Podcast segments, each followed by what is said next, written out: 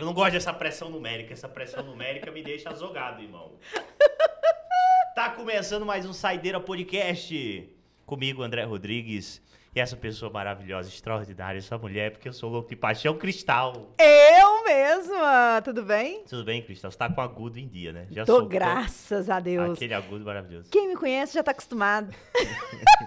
É aqui nos bastidores, Cristal tava me ensinando a tomar pinga, né, Cristal? Claro, tem que ensinar. É, tava acentuando o meu alcoolismo, que já Depois, tá uma cê- coisa depois você drástica. me ensina a comer comida nordestina. Pois bem, pois bem. E eu te ensino a tomar uma cachaçinha. Muito porque obrigado. ele bebe a cachaça e manda refrigerante por cima. Assim que eu aprendi com os alcoólatras da minha terra. Tu queres pôr em contradição os alcoólatras da minha terra, Cristal? Sim.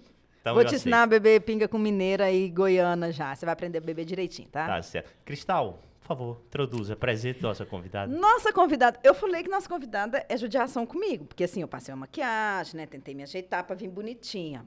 A nossa convidada é simplesmente uma Miss. Aí, isso. aí é judiação, né? Porque não tem como ficar bonita perto da Miss, mas a gente se inspira. Mas tá gata, Cristal. Nossa convidada de hoje, Miss Brasil 2010. Já participou de reality show, é apresentadora, apresentadora de podcast, é coach. que mais? Débora Lira.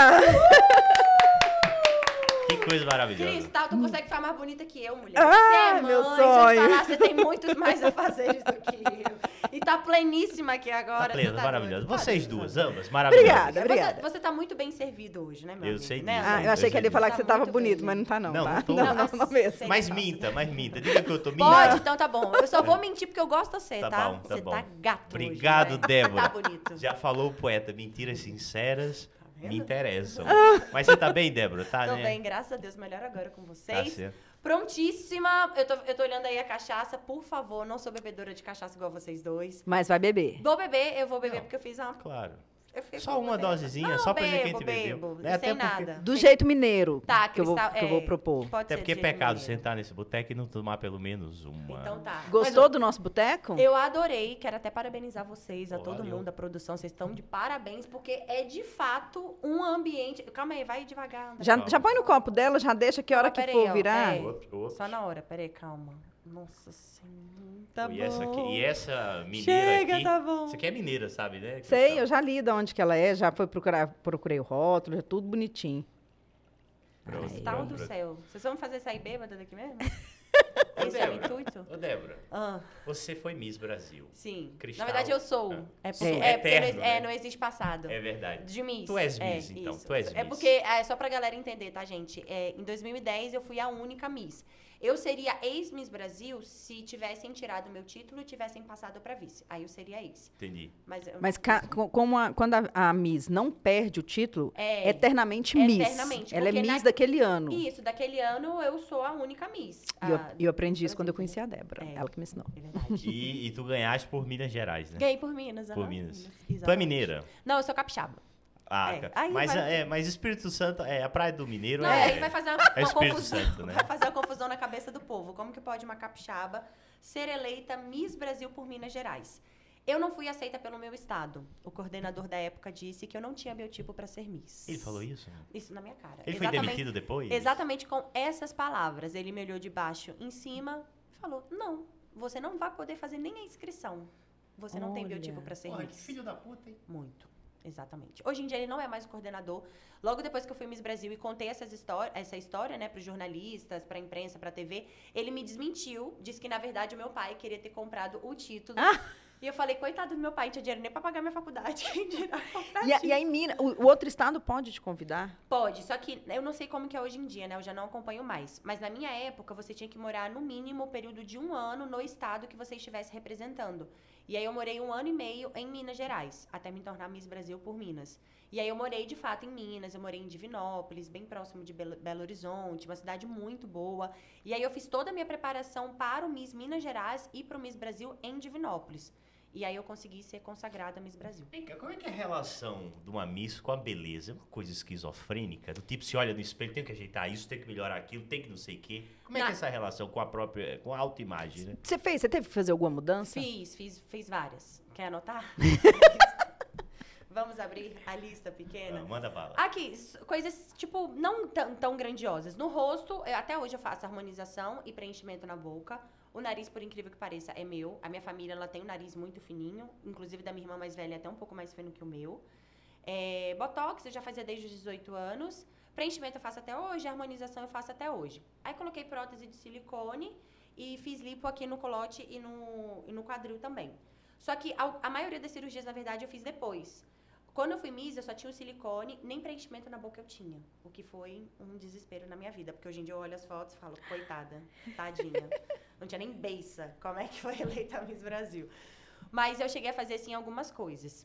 E a relação com a beleza, na época que eu era 100% focada nos concursos e na minha vida, que dependia 100% da estética, era uma coisa de louco. Era assim, eu, tanto que eu morava em um apartamento com mais outras três misses, então o único assunto da casa era beleza. A minha irmã, que hoje em dia é médica, né, porque ela estava estudando para medicina, ela passou uma semana comigo e ela disse que ela ficava desesperada, porque era um papo fútil. A gente acordava, olhava no espelho e falava: "Ah, preciso emagrecer 3 quilos, estou gorda. Ai, meu Deus do céu, vou ligar pro doutor, a gente tinha os nossos médicos já prontos. Vou ligar pro doutor porque eu preciso aplicar um botox aqui. Era, de fato, tipo, um ambiente tóxico, sabe? Era ruim. E o bastidor, e quando chega ali com, a- com as Miss dos outros estados? Aquela convivência que vocês têm, porque vocês ficam alguns dias antes do Sim. concurso, vocês ficam ali juntos. Tem uma Miss ali querendo puxar o tapete da outra, querendo boicotar? E Existe isso mesmo? Ó, nos meus concursos, eu eu comecei a participar de concursos com 12 anos de idade, né? Em todos os concursos que eu participei, já participei no Brasil, já participei no exterior, eu nunca tive problema com nenhuma candidata. Só que as candidatas, elas come- começavam a revirar os olhos quando os coordenadores delas chegavam no hotel. Então, no Miss Brasil, isso ficou muito nítido pra mim. Eu tinha uma boa relação com todas, eu ajudava todas, ajudava na passarela, ajudava na vestimenta, ajudava em tudo. Chegou na sexta-feira, o concurso era no sábado. Na sexta-feira, todos os coordenadores puderam se hospedar no mesmo hotel. E aí a história Muda. mudou, mudou. Ah, então, Uhum. tipo assim, elas faziam duas caras. Sem, É. Longe do coordenador, eram Até- beleza. Até porque, assim, é, é- era uma realidade diferente, né? Na minha época, os ensaios você não podia fazer com o celular na mão. Não existia Instagram, não existia WhatsApp. Acho que o WhatsApp estava começando. Existia o Facebook na época, o Orkut e algumas outras redes sociais. Mas não, não tinha Instagram. Então, o que, eles, o que elas pegavam de informação era de quando os coordenadores chegavam, que começava a passar as informações para elas de como que estava a perspectiva nos blogs. Era época de blog ainda. Então, eles chegavam e passavam todas as informações. Hoje em dia já é diferente, né? Tanto os concursos, eles prezam muito pelas redes sociais. Então, para eles é importante uma candidata ficar divulgando ali na rede social, mas na minha época não podia. Então, o, o que eu vejo de diferença é que antes elas ficavam muito excluídas das informações. E aí os coordenadores chegavam, eles iam lá, ficavam buzinando no ouvido delas, ó, fulana de tal é isso, isso, isso, é a mais forte, ela tá cotada para ganhar, faz isso, isso, isso assado. Aí da sexta-feira pro sábado, quase que todas viraram a cara para mim. Quase todas. Olha. Começaram a me tratar diferente. E quando você ganhou? Quando a coroa foi pra sua cabeça? Então, aí já a história muda de novo, né? A história muda de novo. Eu tenho, inclusive, uma foto muito bonita de todas me abraçando, porque eu acho que elas meio que viram, ah, a menina já estava cotada.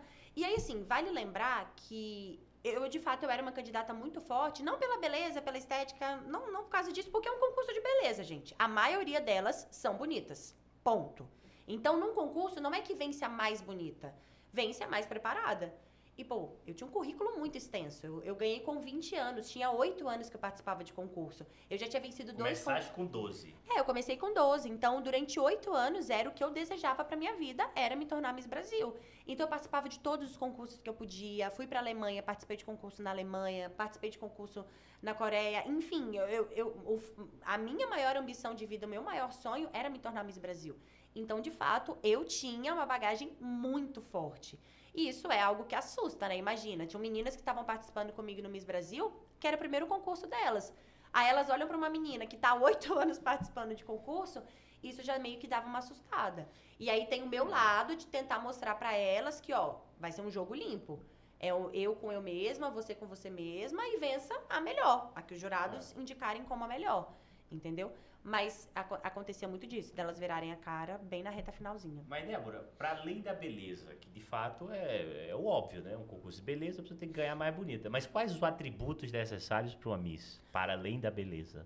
A comunicação é muito importante, até porque uma Miss ela é representante da nação. Então ela precisa saber se comunicar, ela precisa saber dar boas respostas durante as entrevistas. Que nem político, tem que ser falso, Ah, né? mais ou menos isso. É, mais ou menos. Tipo, tem que responder qual é a importância da paz mundial. Então, assim, ela tem que ser muito boa na comunicação. É, é, na, na minha época, não volto a dizer, eu não sei como que é hoje em dia, mas na minha época era muito importante o inglês, porque a brasileira ela ia representar o Brasil lá nos Estados Unidos, que foi meu Miss Universo, e a comunicação do inglês era muito importante. A, a questão do envolvimento dela pelos bastidores, isso conta muito. As pessoas acham que não. Mas, por exemplo, uma Miss que ela não tem uma boa relação nos bastidores, isso vai pro ouvido dos jurados. E aí ele já começa a falar, olha, aquela ali é bonita, é competente, mas ela, tipo, é péssima nos bastidores. Ela trata todo mundo mal, ela é antipática, ela é isso, ela é aquilo. Então tem que ter muito essa questão da resiliência. Uma Miss, ela tem que ter muito jogo de cintura. E claro, né, tem a parte também cultural, a parte da inteligência, que isso também é muito importante.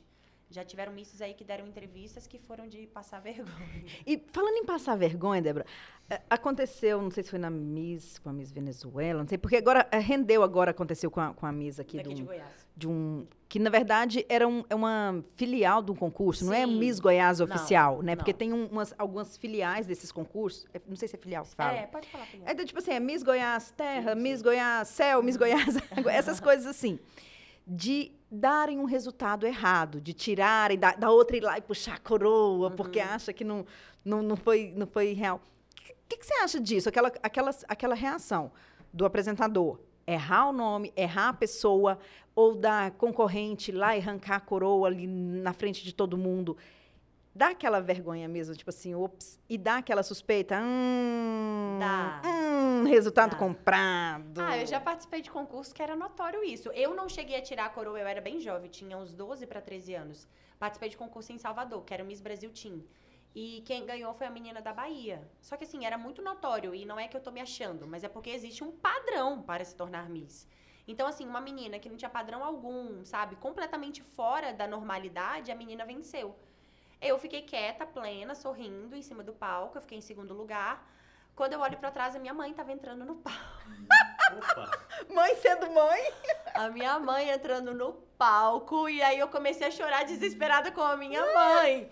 E aí minha mãe começou a gritar e falar e me puxar pelo braço, isso e aquilo, começou a gritar com a menina, falando que tinha sido comprado, que tinha sido roubado, porque venceu a menina da Bahia em um concurso na Bahia. Na Bahia.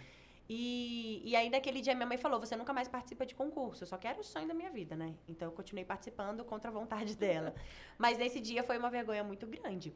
No- nesses dois casos que você citou, Cristal, é, foi uma dos Estados Unidos, que Estados Unidos não, desculpa, Miss Universo, que foi a colombiana. Eles deram o título para Colômbia e depois viram que não eram, que era para Filipinas. Eu acho, eu, Débora Lira, minha opinião, eu acredito que aquilo ali foi algo armado pelo Miss Universo. Porque, assim, não sei se vocês sabem, mas a, o concurso Miss Universo era do Trump. E o Trump, ele é extremamente comercial. Ele é extremamente do bafafá. Então, era uma época que o Miss Universo, ele estava dando uma caída muito grande. E aquilo ali fez reacender o Miss Universo. É a mesma coisa que aconteceu na época de Natália Guimarães, né? Nossa brasileira, que ficou em segundo lugar. Assim, foi a única forma do Miss Universo ser lembrado, né? Ah, porque aconteceu uma fraude. Gente, aquilo ali era notório. Né? Aquilo ali escancarado na cara de todo mundo de que foi uma fraude. Não dizendo que a japonesa era feia, mas, tipo, comparação dela com a Natália não tinha nem comparação. Então, eu acredito que aquilo ali tenha sido, sim, uma estratégia do Trump. Porque por mais que depois que ele se tornou presidente, ele continuava muito nos bastidores do concurso. Então, eu acho que aquilo ali foi de uma estratégia. Já o que aconteceu aqui, aqui em Goiás, eu já acho que foi um erro mesmo do apresentador, que, se eu não me engano, é o coordenador, é o dono do concurso. Então, eu ele, acho ele que... alega que tava, a menina tava de costas, É, ele de colocou de costas Gente, sem mas ver. é um erro que... Não, peraí. Não, é um você- erro. eu- é várzea, né? Para não, com isso. Você tem que virar, você tem que- primeiro você tem que colocar a faixa de frente, né? É, Você tem que olhar pra pessoa. E primeiro que geralmente não é o dono do concurso que coloca a faixa. Geralmente ele chama uma Miss, uma convidada, a antiga Miss, pra passar. Enfim, a história é, tipo, meio estranha, né? Mas, eh, não sei, talvez ele tenha usado da mesma estratégia do Trump. Porque você conhecia o concurso dele? Não. E a gente tá falando aqui, Agora, tem cinco né, minutos do mas, concurso mas vamos falar o seguinte: foi bom pra menina, aqu- aquela Ana. Ana, eu, desculpa, eu não, não me lembro o nome dela agora, que é linda, maravilhosa. Que menina maravilhosa. Linda. Foi bom pra ela? Foi bom. Assim como também foi bom pra colombiana, no- Né? na época que ela foi. Ela, ela, tipo, ela se tornou a celebridade da Colômbia. Quantidade de trabalhos que ela fez, ela foi injustiçada no mundo inteiro. Então, tem muito disso, né? Tem um lado positivo. O que, que você ganhou como Miss? Dinheiro? o meu- bufunfa, money? O meu Miss Brasil foi um dos maiores, porque eu peguei muito reflexo da Natália Guimarães. A Natália foi Miss Brasil em 2007, ela rendeu muito dinheiro para o Miss Brasil durante 2008, 2009 e, consequentemente, 2010. Na minha época, eu ganhei um carro, um Captiva. Na época, ele estava avaliado, acho que em 105, 110 mil.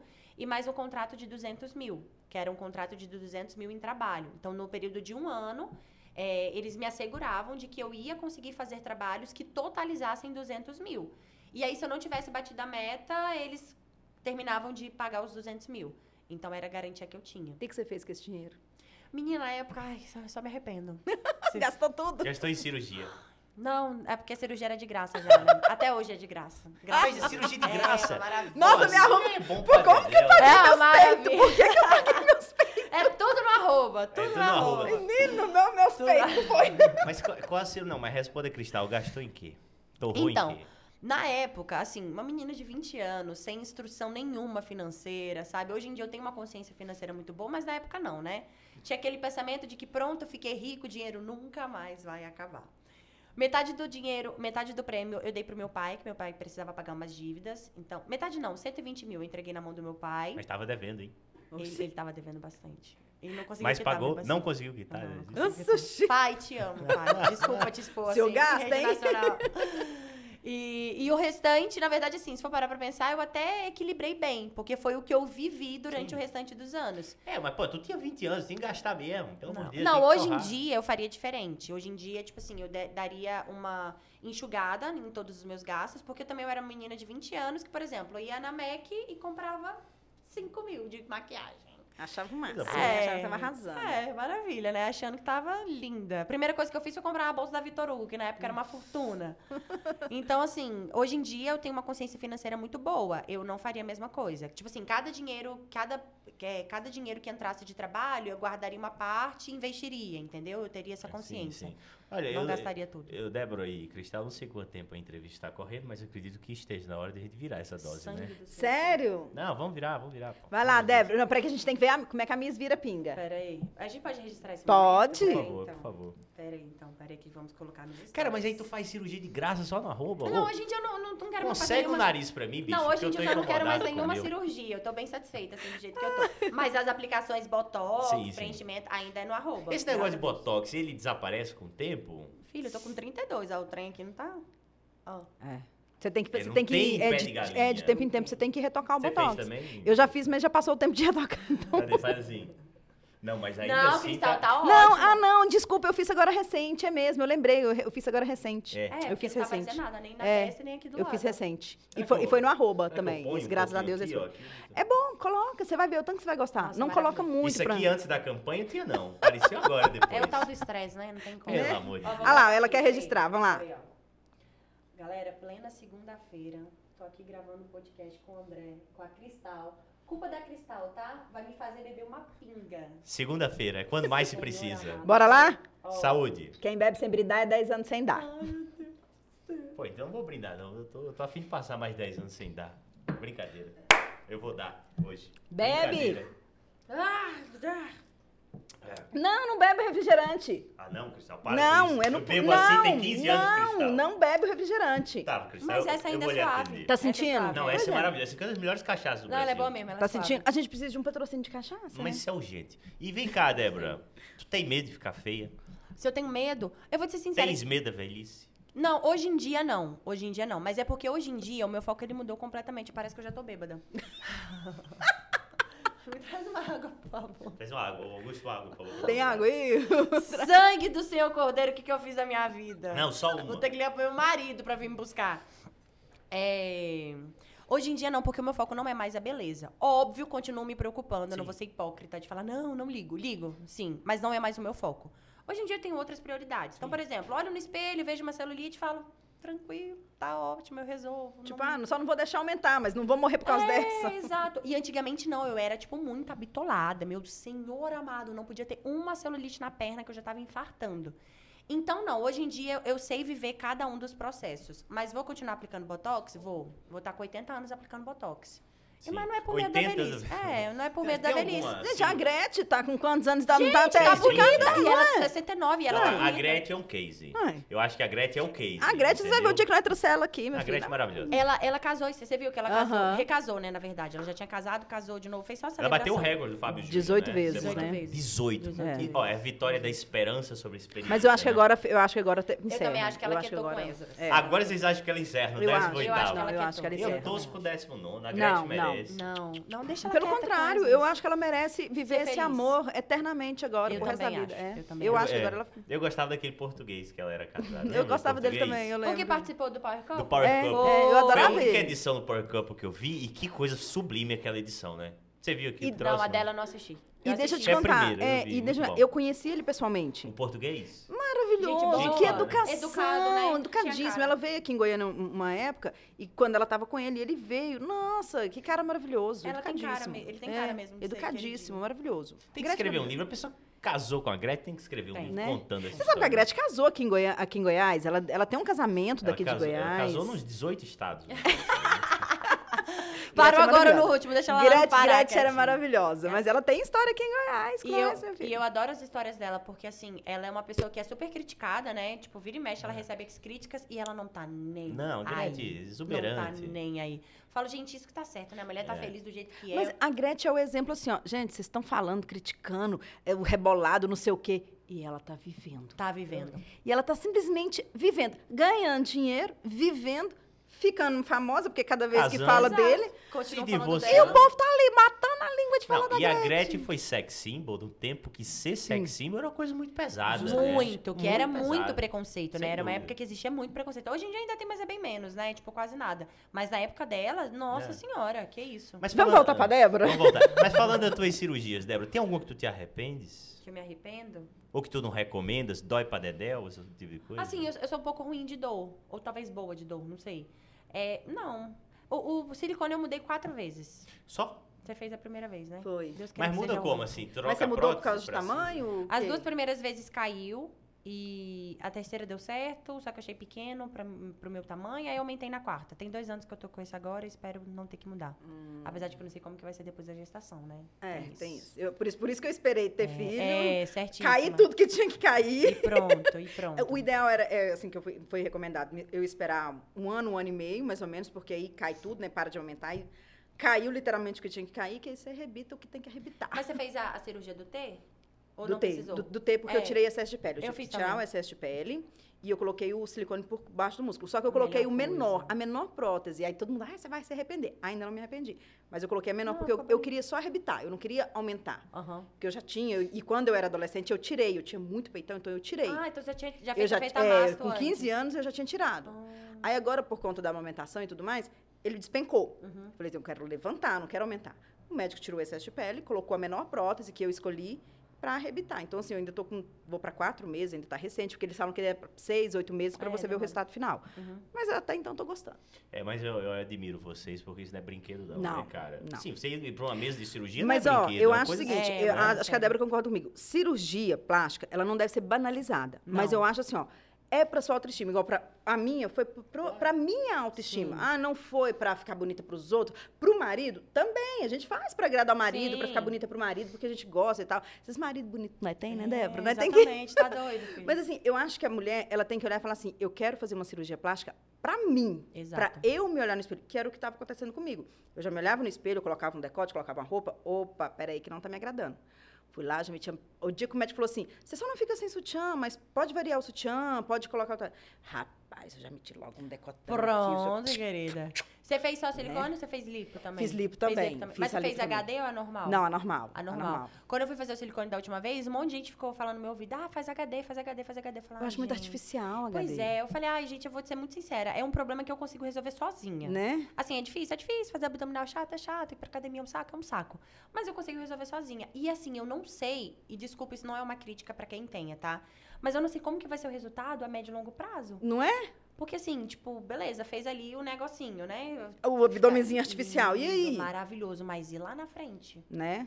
Agora, eu acho assim, é igual eu tô falando, a cirurgia plástica, toda mulher que quer fazer para sua autoestima, para se sentir bem, seja na cara, no peito, na bunda, na perna, no, no, no- no fígado, aonde for, na- tiver que dar nó nas tripas para se sentir bem, faça. É a Concordo. melhor coisa que uma mulher faz para si. Concordo, isso a, única, mesmo. a única exigência que eu acho que o destino exige é o seguinte: busque a referência do médico. Isso, é, Com tem isso. certeza. Pelo amor de é, Deus. Porque assim, o, o corpo é de cada mulher, cada mulher faz o que quiser com seu É. corpo, né? E pelo E amor de. Deus. Mas O barato sai caro. Isso. A gente vê tantas mulheres aí, né, que preferem, ah, porque ele é mais barato, é isso, Não. isso, aquilo. Aquele caso, aquele caso clássico do Dr. Bumbum, daquele açougueiro de Copacabana, É. que cirurgiava as mulheres no, no- na sala de casa. Que, Ó, que coisa louca. Exatamente. Eu não sei se. Ah, eu, eu, quando eu fui fazer a minha, eu fui em alguns médicos. Gostei de todos. E todos foram por indicações de pessoas que eu vi o resultado, que, que, que deram certo. Gostei de todos. Mas eu acho que a gente tem que se identificar com o médico. Muito e não verdade. adianta o médico te fantasiar uma coisa. Não. Nossa, porque eu vou botar seu peito ali, sua, sua barriga vai grudar aqui. Não, não. vai. Ai, doutor, eu quero meu peito igual da Débora Lira. Eu- Não vai ficar igual da Uhum. Não Débora vai. Lira. Seu biotipo não é, o seu peito original não é igual dela. Então, se o médico falar pra você, te deixa igualzinha ela, já corre. É, porque não é. vai ficar. Não, vai ficar. adianta você chegar lá querendo o peito da Débora, o nariz da Débora, que não vai ficar. Ele pode te dar uma referência. Ah, não, você Sim. quer ele mais fino aqui, então. Você quer. Igual no meu caso, eu queria arrebitar. Sim. O médico me mostrou várias fotos e falou assim: seu peito não vai ficar nenhum igual desse aqui. Seu peito vai ficar o seu peito levantado. Uhum. Então, mulherada, procure um bom médico, se identifiquem. Mas se quiser fazer cirurgia, faça, porque Exato, é bom faz demais. mesmo. conta. Bem Lembra- falado, né? E tu estivestes na fazenda. Como foi a experiência daquele manicômio? No manicômio. Ou, olha que loucura. É porque É. a gente tava até falando nos bastidores, né, Cris? É, na época que eu participei, né? Nossa, quando eu falo parece que, tipo, eu tô velha, né, gente? Mas é porque na época que eu participei... Foi 2014. 2014. Era linda a experiência. Porque, assim, rede social não era tão loucura do jeito que o é apresentador hoje. era o Brito ainda. É, o apresentador era o Brito, que inclusive foi maravilhoso. Eu gostava muito. Muitas Eu pessoas gostava. criticavam, algumas eu gostava dele também. E assim, é, eu gostei muito de ter participado por inúmeros fatores. Primeiro, porque eu precisava, tipo, reaparecer na mídia, porque da última vez que me lembravam era por conta do acidente que eu sofri em 2011. Então, para todas as pessoas, eu era a Miss do acidente. Então, já fazia parte já dos meus planos, já eu participar da Fazenda, para mostrar pra galera que eu tava bem. Porque até porque naquela época, a maior mídia que nós tínhamos era a televisão. Então, a internet, volta a dizer, não era tão estourada quanto é hoje em dia. E, e eu gostei muito da experiência, porque eu entrei com 24 anos e eu era uma menina. Só pra vocês terem ideia, com 24 anos eu dormia abraçada com um ursinho de pelúcia. Então eu era de fato uma menina e eu saí de lá muito transformada, sabe? Porque de fato é um manicômio, mas um manicômio bom. Porque te colocam, te tiram do mundo, sabe, da sua zona de conforto, te colocam dentro de uma casa com pessoas que você nunca viu na sua vida. Que na primeira semana você tá amando todo mundo, na segunda você já tá procurando a faca pra matar uns três. Então, assim, é uma experiência, é um jogo de você com você mesmo que te faz evoluir, que te faz amadurecer muito. Então, eu sou apaixonada pela experiência. Todos os anos o Gabriel é convidado. Eu falo, meu amor, vai, E ele não vai. vai. Não vai, Cristal. Puta que não, pra pariu. dizer que não foram todos, olha o azar que ele deu. Os dois anos da pandemia que eu torci o dedo pra ele ser convidado, Ele não foi. que ficaria mais fácil, ele não foi convidado. Esse ano, o que, que fizeram? Convidaram ele. Pra Fazenda. Ai, que ódio, é. E ele não aceitou. Sério, ele não aceitou? Mas, Mas por que, que ele não aceitou? Ele. Na verdade, sim, talvez se fosse o Big Brother ele aceitaria. Mas. não, Peraí, o Big Brother, a Galisteu Não, aceitaria. deixa eu te falar. Não pode. Ele é da emissora que você trabalha. Ele tem, que- ele tem que prezar a emissora que você trabalha. Não, ah, você acha que ele tá preocupado com isso? Mas não, assim, sem, sem brincadeira. Ele, ele, ele tem. ele- não é que ele tem medo, mas é porque o Gabriel ele é uma pessoa impaciente. E assim, ele encontrar uma pessoa que, tipo, que é fútil dentro da casa, sabe? Ele vai. É, ele vai ser expulso daquele Seria reality. a história do Lowback. Saiu uma conversa que o Lowback é, não aceitou por medo de Ele cancelamento. entrar- mas ele ia entrar no meio. No, ele ia entrar no local do Lobé, pra ser O, mais o exato. Lobé não aceitou? Não, Não aceitou. aceitou. Quem é Lobé Você agora? viu o vídeo Pergunta. dele? Você viu o vídeo dele? Depois eu vou, te, eu vou te apresentar o Lobé. Lobé é um cantor sertanejo Ah, um maravilhoso. Você É. viu o vídeo dele? Não, eu não cheguei a Eu vou ver. te mostrar depois. então. Mas, é, porque dizem que ele não quis entrar por medo de ser cancelado. Foi. Porque o Lobé é aquele sertanejo, tipo, sertanejão mesmo, bruto ali É. e tal. Não, não vai medir as palavras, não vai medir as atitudes, as opiniões dele. Seria Uhum. Ba- Sim. basicamente isso, entendeu? Então, a- o cancelamento viria com certeza, que acho que pode ser o caso do Gabriel. Pode, porque o Gabriel, assim, ele é uma pessoa que se posiciona bastante, mas a gente sabe como que a sociedade tá hoje, né, gente? Você fala que você gosta do amarelo, vão te criticar falando que você é preconceituoso com o verde. Então, infelizmente, é desse jeito. E aí ele falou, cara, se for pra, pra correr esse risco, vou correr em algo que vai valer a pena, sabe? E aí ele pensou, ele falou, não, não vou não. Até porque também não seria só isso, né? Para pra pensar, ele ficou dois anos sem show. Sem fazer shows. É, agora que voltou, Sim, ele tem sim. que paralisar a agenda dele. Ah, Débora, mas ele paralisa, não vai perder tanto dinheiro. Mas, gente, não é apenas o cantor.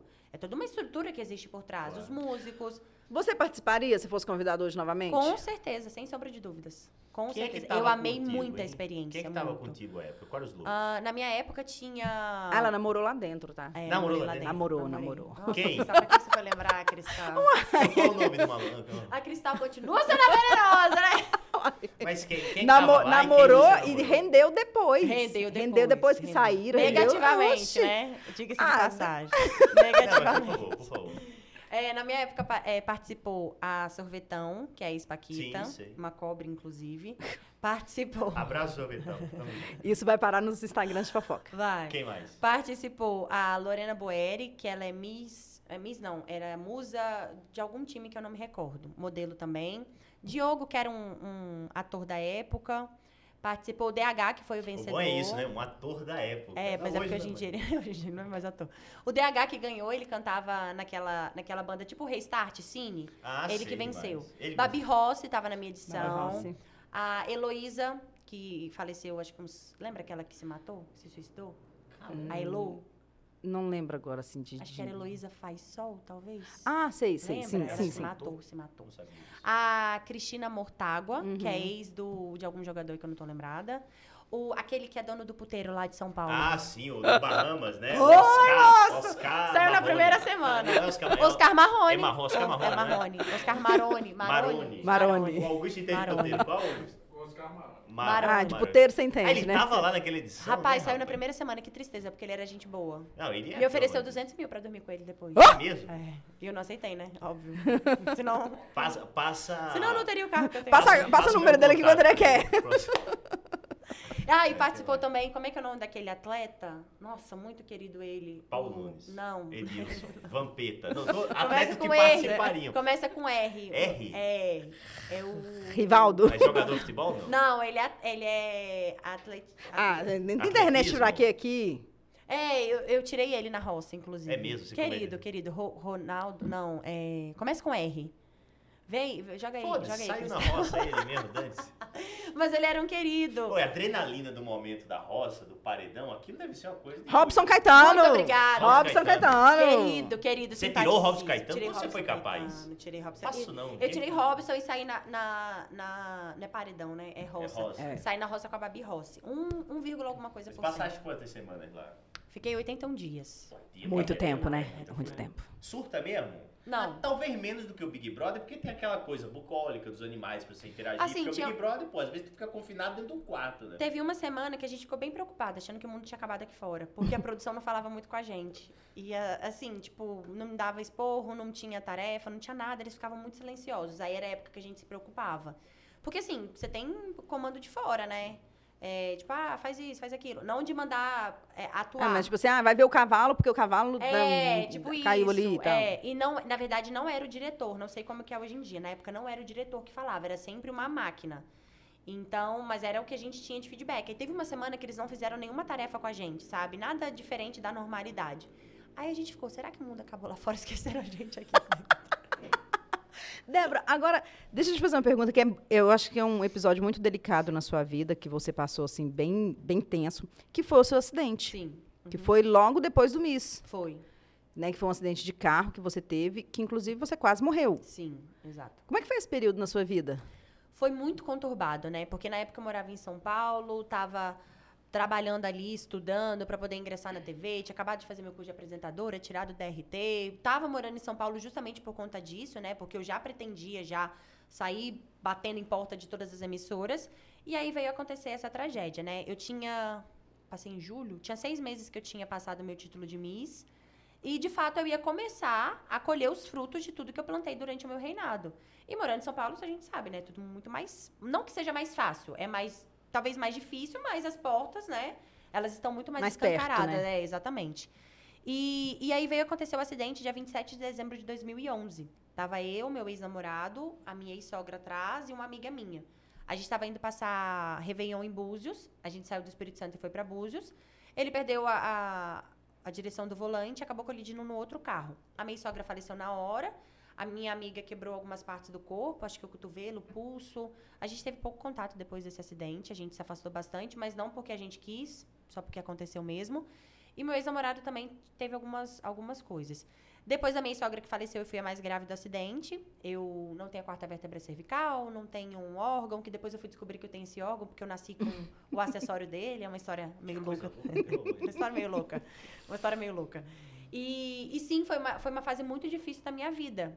Porque pensa só, né? Uma menina de 22 anos que estava ali cheia de vida, cheia de sede, morando na grande metrópole do país, que é São Paulo, em busca de tantos sonhos, sabe? Tipo, com muita sede mesmo de vida. Acontecer isso, né? Eu me vi num cenário que eu precisei voltar a morar na casa dos meus pais, em cima de uma cadeira de rodas, usando fralda. Não sei de onde que eu tirei tanta positividade, sabe? De falar que eu ia ficar bem. Isso foi algo que chamou muita atenção dos médicos. Porque eles falavam, menina, você vai idosa do jeito que tá, você tá costurada da cabeça aos pés. Eu tive mais de 100 pontos, né, depois desse acidente. Eu sou toda costurada, toda remendada. Pescoço, barriga, eu sou toda remendada. E eles falaram, como que você está tendo tanta positividade? E aí a gente vê a presença de Deus, né, a presença da fé. E eu falei, olha, não sei de onde eu tiro tanta força, mas eu creio que primeiro, né, eu sou grata por estar viva e por eu estar tá movendo tudo. Assim, eles, eles, depois que eles foram compartilhar que corria o sério risco de eu ficar tetraplégica, que quando meus pais receberam a notícia, era essa notícia que passaram para eles, eu já meio que acordei fora de todo esse, esse caos. Então, quando eu acordei, eu já, tipo, já tive uma recuperação muito boa, sabe? Mas eu me encontrei, sim, diante de um cenário que eu precisei, não vou dizer reconstruir, porque eu não comecei do zero, né? Assim, eu, graças a Deus, eu estava bem, não precisei reaprender tudo na vida, né? Igual uma criança. Mas eu me encontrei no cenário que eu precisei sim me reinventar. Meu relacionamento acabou, eu voltei a morar na casa dos meus pais, é, tive que pensar o que, que eu faria. Volto a dizer, a internet não era o que é hoje em dia, então era um, um cenário completamente Foi diferente. Foi 2011, é, final de 2011. Então, eu me encontrei num cenário completamente diferente, mas que me trouxe muita força para tudo que eu faço hoje em dia. Então, hoje, toda vez que eu me deparo com uma dificuldade, um desafio, eu faço um comparativo. Eu falo, cara, já passei por coisa muito pior. E tu perdeste, tu falaste que não tem a quarta vértebra? É, eu não tenho. Eu tenho, eu tenho é, 11, 11 pontos no pescoço sim, sim. aqui, tá vendo? Aí eu não tenho a quarta vértebra cervical. Tem uma placa de titânio no lugar dela. Apita quando você entra no banco? Não, eu, eu, eu perguntei isso pro, pro médico, você acredita? Eu falei, moço, mas eu vou apitar quando entrar no banco? Ele, então, não sei, você vai ter que fazer o teste. Nunca apitei, graças a Deus. E quando o acidente do impacto com outro veículo, tu ficaste desacordada, acordaste no hospital? Como é que foi isso? Então, eu não me recordo, né? Eu já até fiz regressão, hipnose, para tentar lembrar o momento exato. Pelo que eu vi da hipnose, eu fechei o olho na hora. Então, de fato, eu não vou ter a imagem. Sim. Mas a minha amiga que estava dentro do carro, ela é a única que lembra de tudo. Ela disse que na hora da colisão eu estava acordada e que depois, alguns minutos depois que bateu, eu comecei a gritar e desmaiei.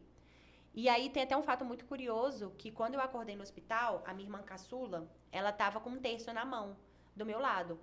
E aí eu olhei para ela, olhei pro terço, falei, Fernandinho, eu conheço esse terço. Aí ela, você não lembra? Aí eu falei, não. Ela disse que na hora que eu acordei, na hora que foram me tirar do carro, e olha mais um outro fato curioso. Tem um vídeo, né, no YouTube mostrando uhum. a hora da a hora não, depois da colisão. Da colisão. É. Tentaram abrir minha porta para me tirar. Se me tiram, eu já morro. Você estava pendurada. Tava, eu, lembro, eu, eu, lembro da, da eu, assim, é, vídeo, acho né? que quem já viu, quem já Sim. procurou a sua história, sabe. No vídeo, nas fotos, é, parece que você fica meio na, na porta do carro, assim, é, meio caída com assim. o braço, é uma, uma, coisa assim na porta do carro. Tentaram abrir minha porta e não conseguiram. E como a vértebra já estava quebrada, Jesus. se me tiram, eu morro, né? Jesus. Graças a Deus não conseguiram tirar, só foram conseguir com a ambulância. O especialista colocou, mobilizou, fez todo aquele trabalho. E aí a minha irmã contou que na hora que eu acordei no carro, eu mexi esse braço, porque esse daqui eu demorei a mexer porque eu quebrei a clavícula. Eu peguei essa mão e peguei o terço que estava no carro. E a minha irmã acordou com esse texto no hospital. Eu tenho ele até hoje. Que é a única memória que eu tenho. É Deus. E tu demoraste mesmo. muito tempo para te restabelecer, voltar a andar, essas coisas e tal, ter a tua autonomia? Três meses. Três, três meses. É, durante os três meses, assim, eu, eu usei cadeira, eu dava de cadeira de rodas, usava fralda, que era algo que eu adorava, vou ser bem sincera. Imagina a gente acordar de madrugada, não precisar levantar para fazer xixi. Que coisa incrível, genial. Minha mãe que me tirou a força, a fralda. Falava, mãe, pelo amor de Deus, ó, acordo, lembro, faço xixi na cama mesmo e volto a dormir, tá tudo incrível. e e eu to- só tomava banho com, com alguém, não conseguia tomar banho sozinha. Minhas irmãs me ajudavam muito. Meus familiares, assim, foram, sem sombra de dúvidas, muito importantes durante essa fase. Então, tipo, minha irmã mais velha me deitava na cama, pe- pe- pegava o, ah, o creme de barbear e raspava minha perna, minha axila, ela que fazia tudo isso. A minha irmã caçula me levava de cadeira de rodas até o banho, colocava uma cadeirinha, me dava banho, tirava o colete, não deixava mexer o pescoço. Então, eu tive muito apoio da, da minha família nesse momento. Sem sombra de dúvidas, foi muito importante. É, Eu emagreci isso é 20 quilos, eu fiquei muito magra, porque eu não conseguia comer nada, por conta da garganta. Então, assim, foi uma fase que eu, eu me recordo muito bem dessa fase. Não da época do hospital. Do hospital eu tenho só alguns flashes. Mas da minha recuperação dentro de casa eu me recordo bem. Bem mesmo. E como que Goiás apareceu na sua vida? Ah, por causa do Gabriel. Ah! Ai, gente, eu amo Goiânia, amo Goiás. E por incrível que pareça, a primeira vez que eu vim em Goiânia não foi por causa do Gabriel. Foi por causa do ex. Cristal, não precisa falar o nome do ex, tá? Que eu sei que você sabe de toda a história. Essa parte você pode segurar, tá bom? Não vamos dar ibope. Hoje em dia ele é Né? famoso, Né? não precisa. Não, quem é? Agora eu quero saber. Ai, meu é, é, off, quando, quando o convidado pede, eu costumo Ai, respeitar. Não, você quer falar? Eu, eu Não, aprendi- não, você, eu não falo nada, não. Não, Não, sei, deixa ela falar. Não, você quer falar? Pode Não, falar. pode não, falar. a venenosa é Não, ela. eu. Não, a venenosa é você. Esse título é seu, não, querida. Não, não, não. Fica à Não. vontade pra contar. Não, então a gente não vai falar, Uma então. cascavel uma jararaca. Vou pesquisar aqui na internet. Não, mas o que que aconteceu? Eu vim pra Goiânia a primeira vez por conta desse ex-namorado. Ele já morava aqui, também é capixaba, morava aqui em Goiânia. E logo quando eu pisei em Goiânia, eu fiquei muito apaixonada. Primeiro que eu achava que era... Eu acho que a maioria das pessoas tem esse pensamento, né? De que é terra de É. boiadeiro, o povo só anda de calça roxa. Você vai arrumar um fazendeiro ricão andando de caminhonete. Eu pensava isso também, mas Goiânia seduz. Né? Nossa, é maravilhosa. É Maravilhosa. A primeira vez que eu pisei em Goiânia, eu fui no shopping comprar uma bota. Qual shopping? Não, no shopping lá no Espírito Santo. Ah, no comprar Espírito uma Santo. bota pra vir pra Goiânia. Entendi. Eu ia perguntar qual shopping aqui em Goiânia. Não, eu fui comprar uma bota pra chegar em Goiânia de bota. De bota. De bota de montadeira ó, mesmo, Olha o que, que o povo fala do Goiás, É. mundo afora, tá vendo? Aí Tem sua razão? Tem sua razão. Mas não é bem assim. Não é bem assim, não. Não é é muito assim. melhor. É, é muito, muito melhor. melhor, muito melhor. E aí, a primeira vez que eu pisei em Goiânia, eu fiquei apaixonada pela cidade. E eu nunca vou me esquecer, gente. Eu passando ali no 85, passei em frente àquele cartório Silva. É no 85, né? É. É. Passei em frente ao cartório Silva e eu falei, eu vou me casar neste cartório. Porque eu fiquei apaixonada pelo cartório. O cartório Silva? Bonito, bonito, né? Ó, patrocina eles aqui, tá? Por favor. Cartório bonito. Eu falei, gente, diferente. Os cartórios lá do meu estado são tudo, tipo, tudo qualquer jeito, sabe? Não, não- não pensam na beleza, na estética de um cartório. Eu falei, vou me casar nesse cartório. E só que na época eu namorava o ex ainda, né? Ah, beleza, eu terminei com o ex. Falei, ah, que tristeza. Como é que eu vou casar naquele cartório, meu Deus? Preciso arrumar alguém de Goiânia. E eis que meu marido, o Gabriel, ele já existia na minha vida, mas eu conheci o Gabriel num cenário completamente impossível da gente ter um romance. Que eu namorava esse ex. Inclusive, eu conheço meu, meu marido por conta desse ex. Ele me apresentou uma amiga que me apresentou o Gabriel. Ele prestou um serviço maravilhoso. Né? Ele pra foi uma isso- ponte na minha vida. Eu sou muito grata à vida dele, né? Por causa disso. E, e aí era impossível a gente ter algum tipo de relacionamento, porque eu namorava na época, né? E aí eu e o Gabriel, a gente só foi começar a se relacionar. Olha ele bebendo a coca depois da, da pinga. Gente, interrompa a história não, por favor. Pode, pode seguir, pode seguir. E aí a gente foi começar a ficar eu e o Gabriel dois anos depois, isso foi em 2015. O Gabriel tava um mês solteiro, a gente começou a ficar, dois anos depois que a gente se conhecia já. E eis que daí a gente começou um relacionamento e pronto. O Gabriel já morava aqui em Goiânia, meu marido também é capixaba. E pronto, aí ele veio que Goiânia. ano, Débora? Isso foi de 2015 pra 2016. Eu me mudei pra Goiânia em 2016. Então tem seis anos que eu moro em Goiânia. Seis anos, né? E sou apaixonada. E você e o. Gabriel agora vocês estão com o Lovecast, né? Sim, Love Como é que tá sendo a experiência de ser podcaster? Tô recebendo muitos haters, né? É haters? Mas por que haters? É porque eu falo de sexo, falo de Ah, e o pessoal não quer que a masturbação. gente fale de Não. sexo e masturbação? O que eles pensam que são? É, eu também Ah, pelo amor de Deus. pergunta. Que gente mal amada, hein? Pois Né? é, penso Que gente escrota. coisa. Mas eu não Mas aí é temático. Lovecast, vocês falam só de assunto de casal, Não, não, não sexo. só de casal. Não. A gente fala sobre relacionamento, no geral. Então, assim, a gente não, não estipula que Se seja... é só casal, se é só. É, a gente fala de relacionamento, tipo amizade. A gente vai ter, na próxima semana, a gente vai levar um especialista de. Ele, ele meio que faz um estudo do corpo. Então ele te fala, tipo, ah, você tem o nariz que é assim, a boca assim, o rosto assim desse jeito, você é assim, assim, assim, assado, na sua infância você passou por isso, isso e isso assado. Peraí, É, rapaz, é, eu né? quero isso. Parece Vamos uma lá? bruxaria, parece uma bruxaria. Semana retrasada, a gente conversou com uma terapeuta tântrica, sabe? Que tem, tipo, várias, várias coisas envolvendo a massagem tântrica, que a galera acha que de um jeito, só que é de completamente outro. Então, a gente fala muito sobre esse universo, do Isso amor. é, isso é maravilhoso. isso É muito bom. maravilhoso. E esse É. negócio de massagem tântrica, porque é putaria chique. Eu adoro. É, mas putaria. não é, é aí Putaria que tá, André. Você vai ter que assistir o episódio. Eu vou ver hoje. Porque tá? não é amanhã, tem, é não hoje. tem essa questão, você acredita? De Ela quê? mesma Ah. falou, a Cacau, ela falou, gente. A Cacau Mila? É. Minha amiga. Você conhece a Cacau? Eu, eu tava esperando pra falar assim, você conhece Cacau A Mila. Cacau Você Mila. tem que trazer a Cacau aqui, Vamos, tá? vamos trazer. Tragam a Não, Cacau Cacau aqui, ela é sabe tudo de maravilhosa. tantra, né? Então, é ela, ela explicou, Débora, não é desse jeito que as pessoas acham que é. A Ah. massagem tântrica, ela existe em, tipo, várias vertentes, da, sabe, do tântrico. Então, ela explicou tudo, ela falou, ah, essa putaria que falam que é, calma que não é bem desse jeito. Então, existe o outro lado da história, que foi um lado que eu gostei muito. inclusive. Mas onde é que surgiu o insight pra você e o Gabriel montarem um podcast disso, de casal, de relacionamento e tal? A gente escutava muitos comentários na internet falando que a gente era casal perfeito. E eu odeio esse rótulo, porque a gente não é perfeito. E a gente nunca vendeu essa história de que a gente é perfeito. Só que aí as pessoas começaram a ter a gente muito como referência, sabe? Ah, o casal, vocês são isso, são aquilo, é um casal saudável. Eu falei, amor, de que forma que a gente pode contribuir com as pessoas? Porque, volta a dizer, nós não somos perfeitos.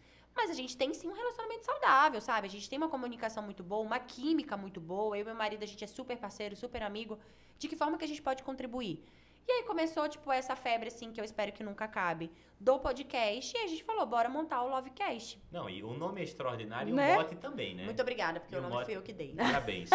Parabéns. Então, olha, eu vou fazer algumas perguntas, assim, envolvendo esse, esse troço de casal, porque eu tô no terceiro Né? divórcio, eu Nossa. preciso de auxílio. Sério, André? Terceiro, porque é a história que eu conto ano passando, porque com a mesma mulher são três casamentos, deixa pra lá, deixa pra lá. Não, peraí, com a mesma mulher, Não, três... com a mesma três e outras duas. Ah, Mas deixa isso pra lá, não tem por que falar disso. Com uma Eu- única pessoa, você casou três Três, vezes? assim, a gente, casou. Quer dizer, casar assim, eu nunca assinei papel, né? Eu nunca tive fetiche no cartório Deixa eu de te falar, Silva, né? mora junto com fé, casado é, viu? É, Então, pronto. juntou as escovas, dividiu a conta da, da Enel, pra mim tá casado, né?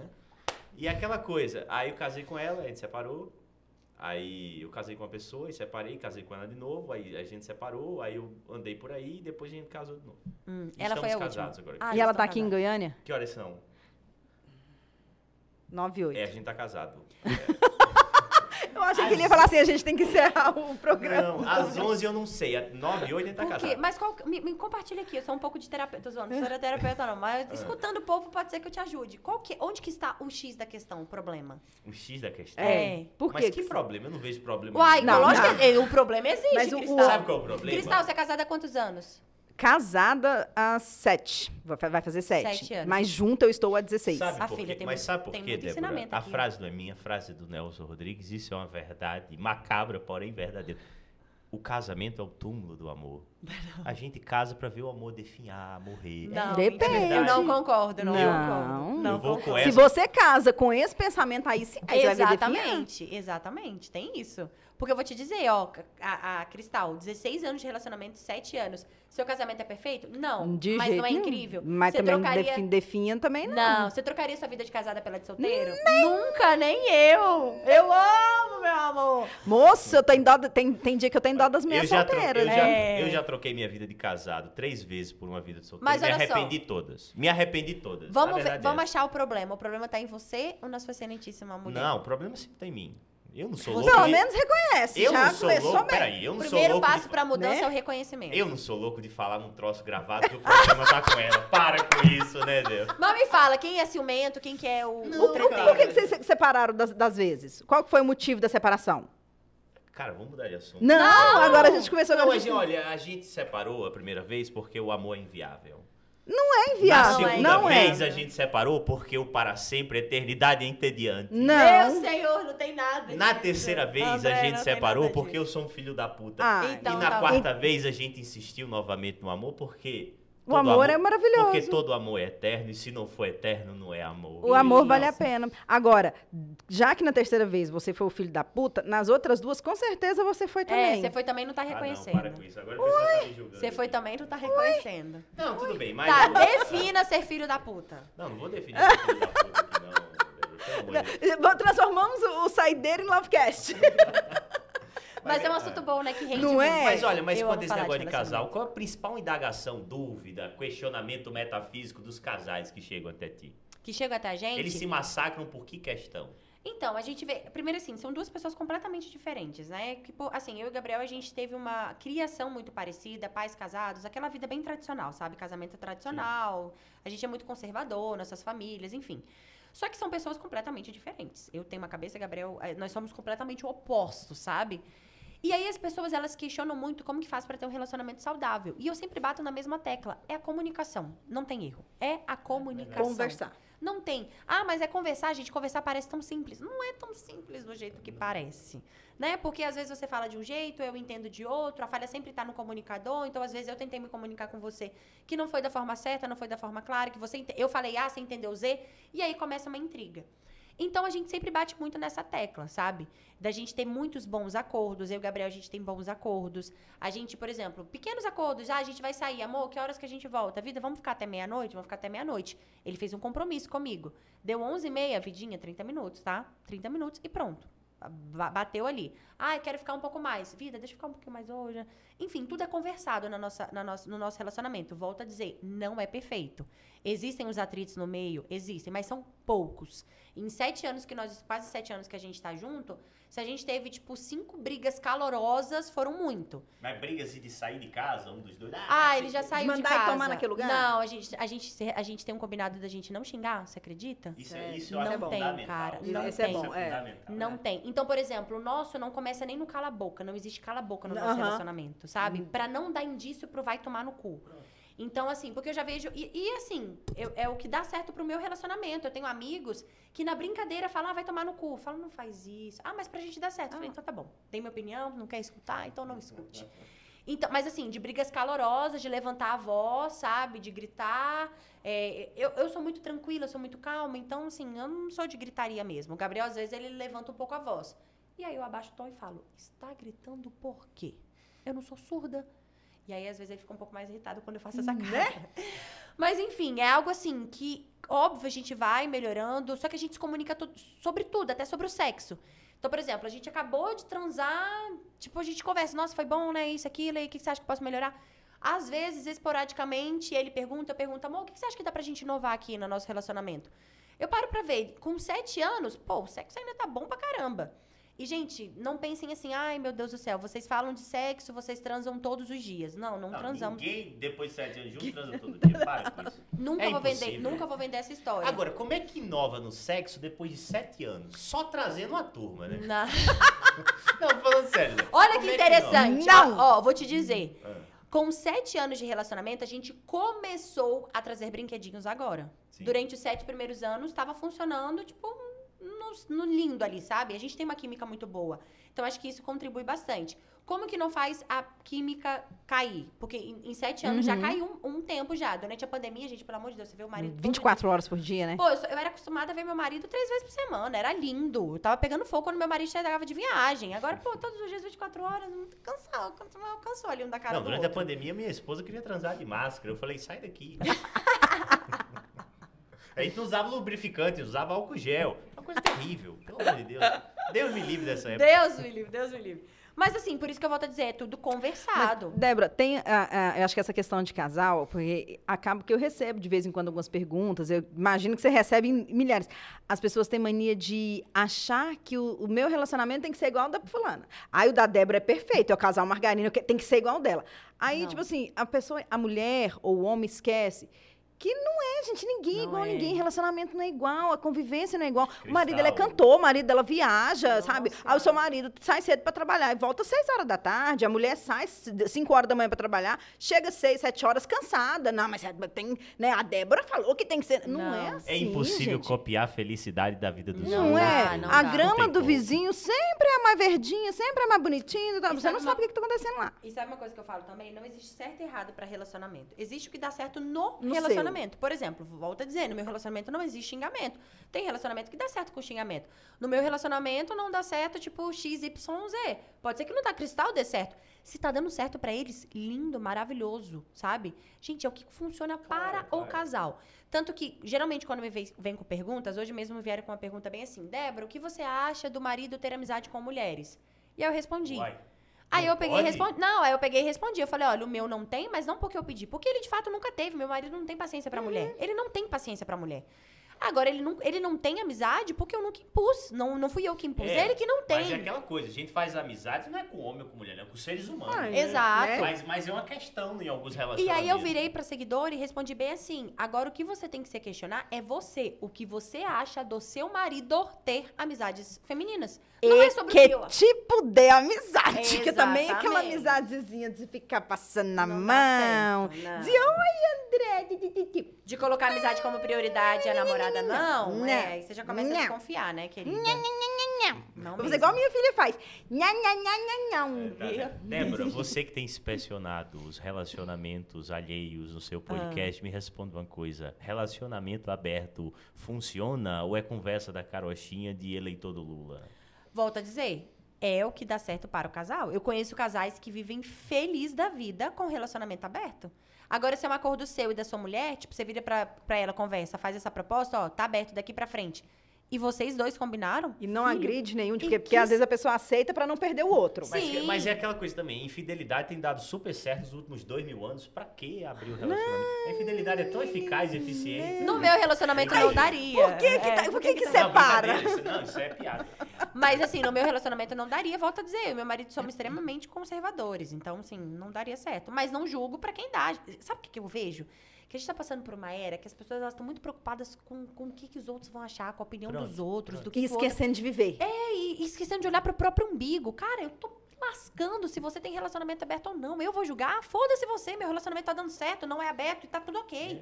Uma coisa que a gente tá vivendo muito é dentro da política, sabe? Ai, meu Deus do céu, vou deixar de ser amigo de fulano de tal porque tá votando no Lula, porque vota no Bolsonaro. Pronto. Gente, pelo amor de Deus, a, a sua vida não depende de político, depende de você, de você tirar a bunda do sofá e trabalhar e fazer tudo. Isso, é isso em tudo pra vida. A matemática É. da tua felicidade não é minha, né? Então, é, as de pessoas, é, eu, eu vejo que a gente tá passando por uma era Mas- que falta respeito. Falta respeito e querer impor. Ah, se o meu relacionamento dá certo aberto, o seu tem que dar. Exatamente. Aí o meu dá certo, não é aberto e dá certo. O seu tem que ser. As pessoas não estão- querem aceitar. As as pessoas estão julgando, julgando as outras através da sua realidade. Uhum.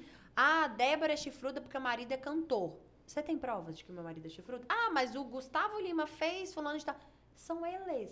Se você tiver provas do meu marido, me passa. Agora, do restante, não coloca todo mundo na mesma, na mesma ceixinha. É, é o que fazem muito com a Poliana. Demais. Tadinha. Coitada, Ai, como Deus. que você aceita ser chifruta? Véi, Quem é cadê? Poliana? a, a esposa do Leonardo. do Ah, cantor. A gente tem que atualizar o André de algumas É. coisas, principalmente É, não, Não, mas, sertanejo. Gente, a, mas a Poliana eu conheço. Não tava ligando o nome, pessoal. É, a. Poliana, tá. esposa do Leonardo. Que muita gente, ah, mas você é chifruda, aí você é isso, você é aquilo. Tipo, acho que teve uma resposta, se eu não me engano, que ela falou assim: sou, não me conta que eu não quero saber. Tipo, tô feliz do jeito que eu tô, Ela tô deu- bem e não quero saber se eu sou. Tipo, gente, ah, porque, sei lá, aconteceu no relacionamento dele, que todo mundo sabe, que eles Sim. tiveram, separaram, o Leonardo teve um filho, depois eles voltaram. Que que tem, que que você tá Tem lá na ver, conchinchina do mundo tem a ver em achar É, Exato. que porque o Leonardo fez há 200 anos atrás, ele faz hoje, agora. E outra, se faz, é problema dos dois. Não é? Ela deu uma resposta que eu adorei esses dias, que ela falou bem assim, ó. Se ele tá me traindo, coitada da mulher, porque o dinheiro tá todo na minha conta. E outra coisa, ó, é um conselho que eu dou pros meus amigos. Olha, tomem chifre. Porque o chifre educa, o chifre disciplina. Não, Mas deixa eu te é falar. sério. Não, então peraí, O peraí. chifre Então, desfralda deixa eu o te falar. amor verdadeiro. É sério. Não tem um casal sertanejo que separou por causa de chifre e acaba que eu acho que o homem aprendeu com o chifre porque ele perdeu uma grande mulher? Quem? Fala quem? Não, Dê nomes, Cristal. Não, não vou citar nome agora não, mas... Não, Cristal, por favor. Eu não, vou- eu não gosto de ficar citando esses trem, não. Mas a gente sabe que foi por causa de Sim. chifre que alguns relacionamentos acabam, relacionamentos famosos acabam. O Bruno Galhaço tem uma história hoje que ele é Sim. felicíssimo com a Giovanna Eubank. E que ele disse que traiu, aprendeu. que inclusive qua- quase correu o risco de ser o pai do filho da, da menina Da que ele traiu. menina. E hoje é um casal feliz, maravilhoso E lá. que disse que, recentemente que Aprendeu. se arrependeu da traição. É. Ele disse que se arrependeu. Não, o cara que traz Giovanni bem que se arrepende, né? Lógico que tem, meu Deus Mas é céu. óbvio, né? perder uma mulher tão incrível Não, mas o ela. chifre educa. O chifre é um grande professor da- eh, de, de vida, né? Acho que a gente, todo, em um momento da vida, a gente tem que tomar um chifre. Mas quem dá ou quem recebe aprende? Não, recebe. Eu acho que os dois Não, aprendem. Acho que os dois aprendem. Não, Eu acho que os dois aprendem, Eu mas eu acho que a gente aprende mais quando recebe, né? Quando recebe? Quando recebe. Eu recomendo muitíssimo. Gente, quer Você já na recebeu vida? muitos? Eu? Alguns. Alguns. Nossa, eu não recomendo porque eu sei que não são todas. Eu já fui chifrada, não pelo Gabriel, Não, não, que eu saiba, né? Mas eu já fui chifrada pelo ex, inclusive o é. ex-acidente. É, eu, eu aprendi muito, mas eu não desejo, porque não são todas as pessoas que têm a mesma, tipo, jogo de A mesma- cintura. o mesmo pra jogo de cintura, aprender, justamente. Cara, porque não é todo mundo. Tem pessoas que se afundam É, que, no é porque poço, na vida, assim, a, a matemática, a equação é muito simples. A gente aprende quando sofre, pô. A Sim. gente aprende quando sofre. Exatamente. O chifre nos faz sofrer? Faz. Faz. Muito. Aí Demais. você vai lá e aprende uma lição. Porque enquanto tá tudo aprende. feliz, lindo, maravilhoso, você não tá aprendendo nada. Exato. Exatamente. E até aquela coisa, o sentimento de posse, né? Porque a gente acha que o sujeito ou a mulher que tá ao nosso lado é nosso. Uhum. Né? E nasceu pra gente. Porra nenhuma, rapaz. Para com Ninguém é isso. de ninguém, Gente, Já o diria- já diria Angela revolucionária, Maria. né? não é? Bem Como é que é? revolucionária. Eu tô tentando... eu- Revolucionário. Eu, sou estou careta. entendendo, eu estou entendendo por que que você separou três vezes. Tô começando a entender. Mudando de A, a sua mulher é nordestina, essa das três Não, vezes? ela é, é Ela é- napolina, goiana. Eu vim pra cá por causa dela, né? Sério? É. Nossa, que bom. Olha, que gente. bênção. Sim, Ela sim. que te trouxe... Você mora aqui em Goiânia há quanto Dez tempo? anos. Dez anos. Dez anos. Que legal. Cristal tem. mora aqui há quantos anos? 20, Muitos anos. já uns 20 já. Aliás, somos três Terra boa. forasteiros nessa Três forasteiros nessa terra maravilhosa. Maravilhosa. Maravilhoso que a gente ama. Uma pergunta pra você, Débora, e serve também pra ti, Cristal, porque é o seguinte, a matéria-prima do trabalho de vocês, de parte do trabalho de vocês, é a, é a fofoca, Uhum. não é, e tal. Você sabe que ela é Eu sei, minha substituta, né? sei, mas a vida é assim. E que, inclusive, a internet acha que a gente se odeia. É. Mas a vocês gente- se odeiam mesmo? Não. Eu não tenho nada com Não, ela. absolutamente nada. E, e vou te contar, eu recebo mensagem até hoje. Como que você segue a Débora? Mulher... Você puxou meu tapete? pessoas- Nunca. Eu, A, pergu- pessoas- a pergunta que vocês que queriam que eu fizesse? calar! A pergunta que vocês queriam que eu fizesse era essa? Você puxou Todo meu tapete, não, Débora? Não, puxei. Até porque eu não sou nem dona da Record pra tentar puxar seu tapete. As pessoas até hoje, mas até hoje, elas- as pessoas me acusam. Falam bem assim, você tirou o lugar da Cristal. Eu falei, gente... Você puxou o tapete Deixa da eu te falar. Inclusive, eu não sei se a Cristal vai se lembrar, mas quando eu fui convidada pra cobrir a licença maternidade, eu liguei pra Cristal. Nós ficamos 52 minutos no telefone. Exato. E eu deixei muito claro. Eu falei bem assim, Cristal, entenda o seguinte. O meu intuito é continuar na Record. Eu te falei. Eu não quero, pra mim, o seu lugar é na hora da venenosa. É o seu lugar. Eu não quero nunca, jamais. Eu falei isso pra ela. Não quero te tirar nunca do lugar. Mas você entenda que durante esses quatro meses eu vou dar o meu melhor, porque o meu intuito é ser apresentadora. Aí, as pessoas acham que eu tirei ela de lá, que a gente se odeia. Vira e mexe me perguntam. Me perguntaram por que você não convidou o Cristal pro seu casamento, você não gosta dela? Eu falei, gente, eu e Cristal, a, A gente se pergunta conhece. que eu mais recebi na semana do seu Foi. casamento. Vocês não se gostam, vocês. Você eu não falei. foi convidado pro casamento da Débora? Por que você não foi convidado pro casamento da Débora? E aí eu expliquei, eu falei, gente, eu não tenho relação de amizade com a Cristal. Cristal já te chamei pra tomar um café na minha casa? Nunca, nem eu a te gente chamei pra sabe nenhum. das intimidades uma da outra. A gente se conhece, a gente se respeita, a gente se gosta, mas a gente não tem relação de amizade. Pode ser que um dia a gente venha ter? Pode. Mas eu não vou ser hipócrita de falar, ai, a gente é amiga. Não, não somos. E aí eu expliquei, eu falei, gente, gente, foram 176 pessoas no meu casamento. Eu e meu marido, a gente conhece um milhão de pessoas. Só que a gente só colocou dentro do nosso casamento pessoas que a gente coloca dentro da nossa casa, que são amigos. E não tem nada de errado a E- Cristal. e, não na sei, mas é porque a realidade, nunca as pessoas teve. deveriam pensar isso quando faz uma festa, Pois né? é. E aí, assim, as- a, internet até hoje acha. E aí as pessoas, eu acho que até às vezes buscam posicionamento, lacração, que a gente faça biscoito. Não, mas pra você ter uma noção, a- as pessoas até hoje, eh, principalmente quando eu, eu- tanto quanto eu saí da Hora da Venenosa, quando eu fui demitida da Record, as pessoas viram e falaram assim, o Oloares deixou você ser demitida? Vou falar pro Oloares te contratar. Vou falar pro Oloares fazer isso. Por que o Oloares te demitiu? Porque eles acham que o Oloares é, É. o dono da TV. Não e é. que, tipo, ele manda demitir a Cristal, manda contratar a Débora. Não. Eles, eles têm, muitas pessoas têm essa noção. E, ah, ou então, assim, qu- quando eu trabalhava com o Loares, não sei se você deve receber isso também. O Loares manda em você. Ai, você trabalha pro Loares. Ai, você isso, assim, assim. Porque a gente fala assim, ah, eu sou... ah, o povo me conhecia como a menina do Loares. É. Você é Ah, moça é, do do Loares? Você é moça do Loares, né? Então, as pessoas acham, algumas pessoas têm a noção de que o Loares, por ter 200 anos de Record, né? Quase isso. Ele é o dono da Record. E não é. A Débora não é dona da Record, o Aloares não é, eu não Somos sou. A, o diretor, a diretoria da Record, ela muda temporariamente. A cada dois anos, a cada três anos, muda o diretor. Se aquele diretor quiser mudar Mudou apresentador, agora, quiser-? O mudou o Lo- agora, Mas- recente, mas fiquei Lolo- sabendo. mas o Depois você me conta por quê. Tá, Mas o Loares está muito tempo na Record. O né? Aloares é, é, Tem 30 é quase o dono 20 da. Record. Daqui É, a pouco ele é promovido anos. a bispo. É, é nosso, nosso, pro- nosso próximo convidado. Não, por favor. Nossa, você vai adorar Mas olha, mas a pergunta que eu queria fazer pra vocês duas é o seguinte: como é que as fofocas surgem? Porque eu, eu, eu trabalhei com jornalismo político e na política você tem que ir atrás da informação. Uhum. Mas Na como é que a fofoca também. fofoca de, fo- de famoso surge, cara? Ó, a Cristal pode, ela pode até começar dizendo, porque ela pegou muito essa mudança, né, da internet e de quando tinha que. Porque hoje em dia, tipo, com a facilidade da internet, o acesso e tudo mais, deu uma facilitada, mas a Cristal É. pegou uma época que tinha que correr muito mais atrás, né? Tinha que correr muito, principalmente assessor. Sim. É, eu, eu, graças a Deus, eu falo que eu saí da, da Hora da Venenosa, da Record, com um relacionamento muito bom com vários assessores, com vários. Que acho que quando você quer saber de uma fofoca, você tem que ter relacionamento bom com o assessor. Porque ele é quem pode te confirmar ou não se aquela, se aquela fofoca é verdadeira ou não. Você tem que ter contato com pessoas que conhecem pessoas. Eu conheço a minha tia, tem uma prima que é vizinha da funcionária da casa do Gustavo Lima. Aham. Entendeu? Que foi assim que eu falo até hoje, que eu fiquei sabendo que a Andressa estava grávida do segundo filho.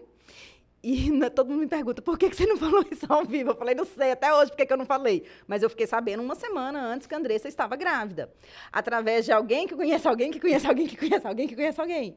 Então, é basicamente isso. Hoje, a internet, ela facilita muito. Hoje tem sites especializados, fofoqueiros Sim. especializados, gente que fica ali 24 horas por dia vivendo disso. A gente ainda tem uma, tinha uma vida, tem uma Sim. vida um pouco fora disso, mas tem gente que respira 24 horas isso. Então você Que tem é bom que demais, que fofoca é alimento Não é maravilhoso, gente. Fofoca, fofoca é maravilhoso bom demais. fofoca na vida, nem Então, é, é muito bom isso. E, e você fica, você, você conhece, você fica sabendo. Você tem que saber stalkear muito. Goiânia é muito bom, né? Porque a gente tem acesso a muitos famosos Muitos. aqui, cantores, então tudo isso acaba ajudando muito.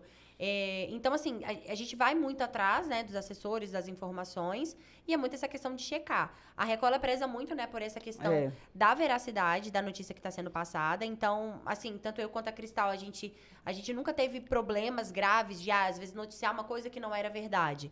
Então, a gente sempre tomou muito cuidado nisso, sabe? E a Cristal, assim, na verdade, foi uma responsabilidade muito grande para mim ter que primeiro cobrir a licença maternidade da Cristal, que, tipo, já era. a- Foi a primeira, né, daqui de Goiânia. É, A venenosa. quase. Não, é, teve a, teve a Teve a Nicole, Nicole, é, teve que a era Nicole, antes. Mas aí, logo depois da sequência, veio esse formato, que é o formato de hoje em dia. Então, já é uma puta responsabilidade ter que poder estar ali do lado de uma pessoa que criou tudo isso. A Cristal, ela fez parte de toda a criação da Hora da Venenosa. E a gente saber, tipo, driblar tudo isso. Porque falar de famoso é foda, porque você tem que ter muito também... Eu tenho um perfil muito diferente da Cristal, que é até uma coisa que as pessoas me cobram muito, que as pessoas falam, ah, você às vezes é imparcial, você tá noticiando mais do que opinando. A Cristal, ela tinha mais isso, né, Cris? De, de E assim, é Ah. um perfil dela, não tem certo e errado, não tem melhor ou pior. São perfis diferentes, entendeu? Então, assim, eu tenho um perfil mais, tipo, tranquilinho, porque eu sou mais tranquilinha. Eu deixo os venenos pra, pra Nini, pro Pro Olares. Lares. O Lares fala, às vezes eu discordo dele, E a galera isso, tem não- gostado é, muito e na hora da disso. venenosa tem isso, do fantoche lá, né? Da Tem cobra. a, Tem, tem a Cobra a Cobra Nini. Nini. Eu, Maravilhosa. eu simpatizo com a Nini. Eu não vou com a cara do fantoche do Sandy Júnior. Aquele fantoche. Eu, Eu vou dar na cara adoro, daquele não. fantoche. Eu A, gosto. a Nini é ah, maravilhosa. A Nini é gente boa, é eu. Nina, É Nina, Nina. eu adoro a Aquele fantoche Nina. do Sandy. Rapaz, não, para com isso. Você pô. gosta? adoro, Ai, eu, eu, eu não eu não sei se é adoro. porque eu amo tanto a Nini, eu também Não, a simpatizo. Nini, eu sou apaixonada na Nini, que eu, eu É. também participei da criação ali É, da Nini e tudo mais. Então, assim, a Nini é minha becha, Sim. minha. Mas eu fantoche gosto da não, Nina. O fantoche do Sandes, ele fica fazendo concurso eu de, não vou conseguir opinar. inteligência com fantoche. Eu não Mas vou ela é conseguir opinar porque eu nunca ela é assisti. eu já assisti. Eu, nunca, eu não vou conseguir opinar porque eu nunca assisti. E nem tô falando isso porque eu sou contratada da Não, Record, não, ninguém, gente. né? Eu nunca assisti de o fato. problema do, do Sandes nem é tô qual, é criticando. qual Não, mas eu gosto da Nina no SBT. SBT. Uma porcaria, para. Não é, Não. eu gosto. eu na verdade, na verdade, eu, eu, eu, eu, eu assisti algumas vezes do, do- dos, com o Santos, e agora eu assisti, eu tive a oportunidade de assistir ele mais completo. Agora, quando o Santos não tava, a Sheila, acho que é Sheila, A apresentadora. Sheila, a Sheila. Maravilhosa. Não, é. Com a Nini. Junto ela com a a Nini. a Jussara também, Nini, né? Nini não. É Jussara. É. É. Nina. A Nina, ela é maravilhosa. Ela, ela fala assim de um jeitinho. Pois assim, é, mas é "Ai, o fantoche ai, bobo. O fantoche bobo não Eu nunca É assisti. porque ela é uma Mas olha só, aí a criança. gente vai da Ela parte é da uma criança estratégia. É, inteligente. aí vai da Ela é parte uma da criança estratégia. inteligente. Pelo horário, Padrinho. Para falar com essa Ela voz, é uma Cristal, tá criança irritando. inteligente, Para padrinho. com Não, eu gosto da Nina. ela fala com essa voz. É, ela fala assim, Não, padrinho. Mas é uma estratégia, ó. A Cristal É, entende porque ela vai mais pro, pro, lado da criança. E é o público que tá assistindo. É, porque não. as emissoras, nesse horário que a gente pega, é, é muitos extremos. A gente pega 50 mais e muito infantil também. Geralmente, quem tá assistindo, assim, que é mais ou menos da faixa etária ali dos 30, 40, 20, são televisões que estão ligadas em, com- em- em locais comerciais. Uhum. Agora a gente pega muitos extremos. Muita né? dona de casa É, e muita Não, criança muita que às vezes chegou da escola, tá ali vendo a televisão. E E, tem vai ter su- isso Então é justamente estratégia. Tanto que a ser Nini, isso, a ser Nini ela atinge muito o público, o público das senhoras também, mas ela atinge bastante o público Não, mas tem que infantil. ser assim, pô. O, o Sandes anuncia um homicídio no Madre Sandes- Germanda, aí entra o fantoche pra chamar a atenção da criança. O Sandy Tem vai que conseguir voltar Mas deixa eu pra falar, apresentar? o Sandes não, dá esse tipo de notícia. O Sandes não dá esse tipo de notícia. É? Não, ele não dá esse tipo de notícia no programa dele, não se preocupe. Ele não dá. Não, né, não, Morre não, alguém, não, ele não noticia. não, não, o programa dele é mais light, mais tranquilo, é aquela coisa de, Eu de ajudar, de fazer enquetes na Não, praça. mas olha, não, mas coisas. falando sério, e- o Santos é um baita. Não, o, o, o Ele Santos. é Deixa eu contar pra vocês, referência, quando eu mudei pra Goiânia, ele tem programa na rádio, né? Ele é eu referência. ouvi- Tem também, né, programa na E eu rádio. ouvi no rádio, né? Eu e irmã, eu vi lá do interior de Minas Gerais. Caraca, É. aqui em Goiânia tem um programa da Sandy do Júnior. Ai, senhor. Programa amado, Sandy. Júnior. Gente, que maravilha. E eu tentando es- escutar o programa da Sandy do Júnior. Até que eu fui entender ele é que era referência, né? Sandy Ele é referência, referência, né? referência. Ele é referência. Ele vai conseguir voltar pro programa? Ah, Eu acho ele foi não. eleito. Brincadeira, espero Não, que sim. ele- Eu não, foi sei se, eu não, não sei se ele foi Ah, não, eleito. acho que não, foi Mas não. ele volta, Não ele volta. não. Mesmo Volta. eleito ou não, ele volta. Ele sempre volta. É, porque não pode durante a É, não pode durante a candidata- a eleição, ele- Durante mas a ele eleição. volta. Ele, com certeza ele volta. Ele é um É, grande ele é comunicador. referência, ele é referência. Ele é referência. Verdade. Co- Corta a parte que eu falo mal do Santos, tá? Não, não corta nada, não. Ah. Deixa. Vai que ele. Não, Ó, Ô, não Santos, pode. mal, Não, não. vai, vai, que ele ele quer, vai que ele quer contratar a É, gente. vamos, Vamos, vamos. vamos, trazer ele Santos aqui. Vai quer que... me contratar? Uai, se ele Boa. quiser me contratar, eu tô quê? Pra desempregada. fazer um Boa. fantoche? Uai, por que não? Seria Você é bom. fantoche do Santos? Uai, por que não? Tá se ele quiser me contratar, eu tô aqui, pariu. Santos. Contrata Cristal. Contrata. Não, tudo bem que ela vai, Santos. é, tudo bem que ela vai Ah, eu vou concorrente. Não, contrata Cristal. Mentira, contrata Cristal Santos, sim. me contrata pra ser concorrente da Débora. Boa. Só não vale fofocar, não vai fofocar não, Cristal. Você tá anos luz na minha frente nisso. Não contrata não. Tô brincando, contrata Cristal. Você já tomou algum Cristal. esporro? Por causa de fofoca lá? Por De causa fofoca? Porque, assim, querendo ou não, você tem contato com muito famoso. Com Nayara Azevedo, ela é cheia, cheia Só dos que famosos, assim, né? é, aí eu vou te ser muito sincera. Entre o trabalho e as informações que eu recebo dos amigos e das amigas, eu prevaleço os amigos e as amigas. Sério, você assim- recebe, tipo, você fica sabendo alguma coisa da Nayara Azevedo, você não ah, conta? Não conto. Já sei várias coisas dela, assim, não conto. Por exemplo, o relacionamento da Rafa e do Daniel, eu fiquei sabendo dois dias antes que ele ia pedir ela em namoro, porque eu tava conversando com a prima da Rafa. E aí eu não noticiei. Eu acho que eu, eu tive o mesmo pensamento que o seu quando descobriu É, da a, gravidez. gente fica- a, né? gente, a gente sabe de algumas coisas e fala assim, ah, é melhor ficar calada. É, melhor ficar calada. É, eu fiquei sabendo de uma depois que eu vou te contar um babado. É, Adoro. um babado. Adoro. Um babado. Você tem dois babados de pra me um contar. ex-fazendeiro. Adoro. Que corta pro outro lado, querido. Opa, coisa boa. Menina, sério? Ai, eu já ia falar assim, nossa, eu também fiquei sabendo, mas deixa quieta. Depois eu te conto. Eu Tá. nem pude contar isso na Venenosa, porque a gente não pode falar muito. E, o- de e o assuntos. como pessoa? Como é que é aquela figura? Porque assim, me Vou parece uma deixar a doce Cristal figura. começar de novo, porque eu peguei a fase boa do Oloares. Então eu não sou parâmetro pra falar. Eu Você não, pegou de a fase verdade. boa. É, eu de verdade, assim. Porque, E assim, ele sabe disso porque eu já falei na cara dele. Não, Eu peguei é. a, pa- a fa- a parte boa do Você Oloares. já discutiu com ele? Já brigou com ele? Uma vez só, duas vezes. É, Ah, agora a gente vai querer saber Três, por quê, não, né? Putz, você não tem nem dois anos com o Lores, você brigou com ele duas vezes. Isso é pouco ou muito? Eu nunca briguei com o Lores. Nunca. Eu briguei duas vezes só. Duas vezes. É, eu adoro o Loares. Não. Tanto que as brigas que a gente teve foram super resolvidas. Enfim. Peraí, não. doce figura, talentoso, um cara simpático, diferente do Santos. Mas. brincadeira, Santos, sabe que eu Volto te a dizer, eu peguei a fase boa dele. Ah, e aí? Foi. Peguei a fase boa. Não, deixa a Cristal começar e depois eu falo. Então, por que, que ela fala que ela pegou a fase boa? É, eu, eu entrei. Isso é verdade, todo mundo que trabalha com o Loares Até sabe. ele sabe, gente. Ele, Ele, reconhece. ele- é, ele reconhece. Hoje ele tá mudado. Pelo menos até quando eu saí da Record, ele já estava mudado. Ele era muito estressado, muito nervoso, aquele de brigar, de discutir, sabe? De, de, tipo, falar, de chegar e entrar na sala do diretor e falar. E, e de mandar abraço ao vivo para quem estivesse atrapalhando o programa. Continua. Continua, mandando. Mandando. É, acho, que continua. esse, acho que esse não- nunca vai parar. E só que com o tempo, acho que de um tempo para cá, principalmente de pandemia, ele viu que não valia a pena. Que acho que é isso que, é isso que- a Débora vai, vai falar. É, ele viu que não adianta muito se estressar muito. E volta e meia ele falava que, ah, estou fazendo uma terapia, ah, estou num psicólogo, estou num, num, num, num terapeuta e tal. Então, ele, acho que ele viu isso. É uma pessoa extraordinária, maravilhosa, caridoso. Ah, muitas pessoas não sabem, ele não gosta de divulgar. Aham. Ele não gosta disso. De fazer caridade, de ajudar, de ser generoso. Eu entrei na Record, eu entrei crua, né? Eu, eu- entrei já direto num horário, num programa, assim, ao vivo, muito generoso de ensinar, de, de, sabe, de contar as histórias dele, a experiência dele. É, tem os momentos dele ali, às Sim. vezes, que você olha e fala assim, ai, vou estar torcer o Mas- pescoço do Loares. Mas depois que a gente aprende a lidar com ele. Eu, ó, eu vou falar uma coisa, nunca briguei com o Loares, Aham. mas já fui embora chorando. Eu nunca fui, porque Já- eu briguei com ele. viu? Já fui embora chorando, Não, briguei. mas quando eu aprendi a olhar e falar assim, É o jeito dele, é o Oloares. E ele é assim e continua maravilhoso. Nunca mais foi embora chorando. Exatamente. Pois é, mas é de um talento, né? Ele é talentoso. É de um. Não, peraí, é para com isso. É de E um ele, talento. e ele é uma extraordinário. Eu vou pessoa te foi o falar. que a Cristal disse. Quando você, quando você começa a conviver com o Oloares e você aprende a entender o jeito dele, você vive pleníssimo. Tanto que eu volto a dizer, depois que eu tive a discussão com ele, foi até recente essa discussão. É Discussão não, nem foi discussão. Foi tipo só um bate-boca. É, discordar. um bate-boca rapidinho, nem foi ao vivo também. É, eu, eu, assim, eu tratei ele no dia seguinte da mesma forma. Eu não guardo rancor. Teve uma vez que eu discuti com ele, que eu pedi desculpa pra ele, porque teve um problema lá da comunicação. Enfim, assim, uma pessoa que dá pra conviver se Sim. você aprender o jeito dele. Sim. Entendeu? Se você estiver di- disposto ali. E é uma pessoa que, a partir do momento que ele também aprende a viver do seu jeito, ele vai te respeitar. Então, tá tudo certo. Cara, Tá foi aniversário.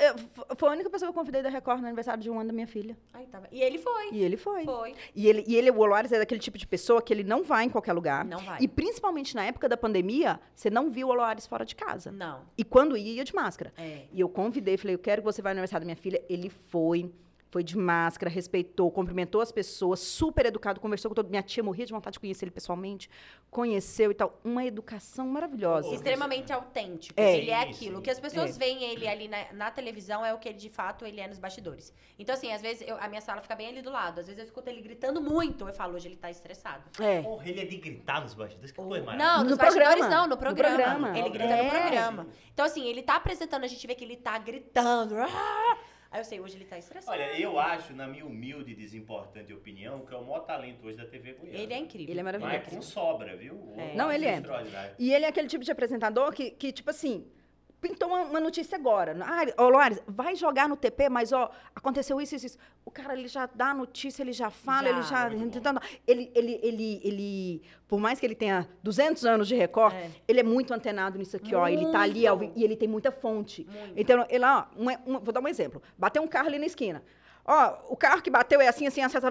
Peraí, ô, Vai lá, Loares, a gente lá. tá checando. Não, o fulano já me passou aqui que o carro é... assim.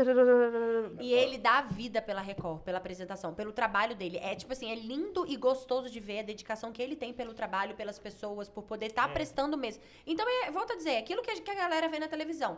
Tudo bem que são três horas e meia de programa, é uma parcela pequena durante o dia, mas é exatamente aquilo. Ele compra Não, muita três horas e meia de, de programa. Em Sim, pé. em pé. Que ele faz em três pé. horas e meia são três horas e meia, né, querido? São três horas, Três e, horas e meia. meia. Em pé. E Em ele, pé. e ele é aquilo ali mesmo. Quando ele tá bravo, ele tá bravo, ele compra a briga do povo, sabe? Ele tá ali pra Quando ele se emociona, ele se Ele emociona, emociona. mesmo. É um talento. Naquele quadro dele que ele cozinha, né?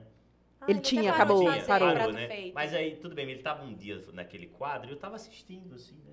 Tava assistindo e percebi que o. Opa, saúde. Não, pode sim. Quer outra cachaça? Não, não Gasguei bem. com água, meu Deus. Queres uma cachaça ou uma oração? Não, obrigado, uma oração. coisas Que é uma tá bola na testa. Que é isso, Cristal? Para. Ah, é, a pessoa Tudo bem. assusta. Mas aí eu tava assim naquele quadro, né, dele cozinhando e tal. Aí ele pegou o liquidificador, eu percebi que o liquidificador, o liquidificador tava muito sujo. Era o dele? Era o dele. Ah, Tava muito sujo. Foi algum Aí- erro de bastidor, porque... É porque ele Não. já devia ter batido o- Não, a mas tava receita antes. Não, não, não. Tava sujo assim de, outras, de, de outros carnavais. Eu, eu percebi. Não dá eu, pra eu ver, conheço o não liquidificador é- sujo, Cristal. André, para com isso. para. Mas aí eu falei na rádio, né? Eu falei, pô, Luar, o Luar é um apresentador desse gabarito usando um liquidificador sujo. Aí no outro dia, no, no, no programa, ele mandou um abraço. Falou, André Rodrigues, meu liquidificador não tava sujo não, viu, irmão? Preste atenção aí, tá? Também, também acho que não tava, não. Você pessoa- viu Também coisa. acho que não. Pois é, mas de um talento. E o que Ele é impressiona, sobretudo, na- na- nos comunicadores, o talento, né? A Eu- disciplina me e- impressiona, mas não tanto quanto o talento. E eu vou te falar uma coisa. Sabe investir o dinheiro que ganha. É Sabe. mesmo? Tá é, rico. porque tem também, tem também, ele ajuda bastante, Tem, né? é. Não vamos citar nomes, a gente não precisa, mas tem uma pessoa que ajuda bastante Ah, ele tem uma pessoa que ajuda. É, É, um porque se braço depender direito. dele, se depender do Dolores, ele É, gasta. ele gasta. Um braço direito ali que ajuda Mas eu falo bastante. assim, é, da- da- da- das pessoas que ganham dinheiro e sabem ganhar e sabem investir. É. entendeu? Não é aquela pessoa é, que fica esbanjando à toa, não, querendo. não Não. mesmo. Ou eu conheci o Aloares, quando eu entrei na Record, ele tinha um carro, que tinha 200 anos que ele tinha esse carro.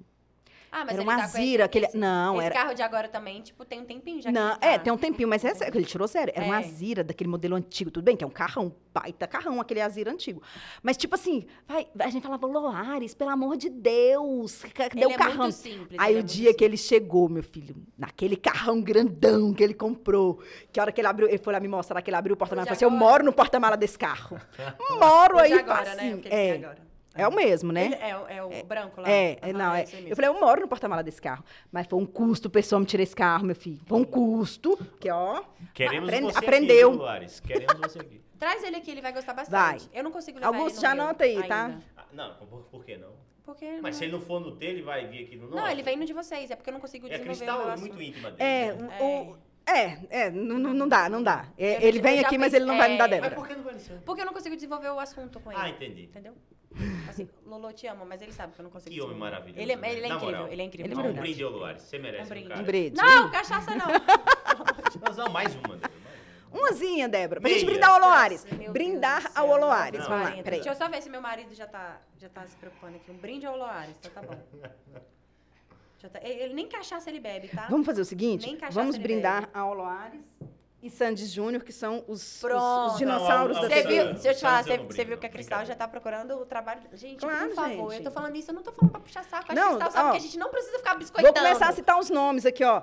Leandro da Bandeirantes, Sandy Júnior da, do SBT, ah, quem mais lá? Na, na TV Anguera? Eu não, eu não conheço Anguera. assim. Ah, vou te passar um contato da Anguera. Da Anguera, tá.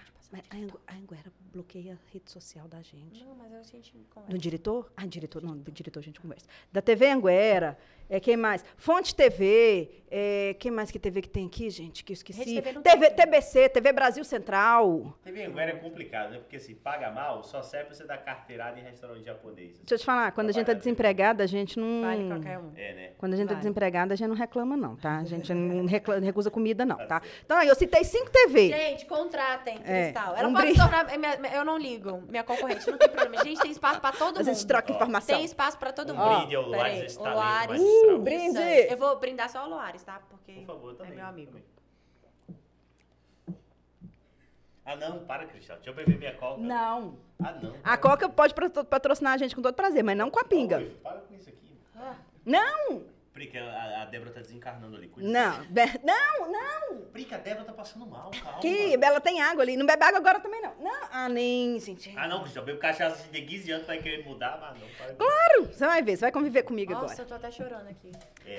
Vem, o meu diretor, quanto tempo já de entrevista? Uma hora e pouco. Uma hora e vinte. Uma hora e vinte? Gente- em quanto tempo? Uma Ah, hora e de- meia. Ah, tá. Então tá Uma hora e bom. vinte e cinco. Só pra saber se eu vou beber uma pinga.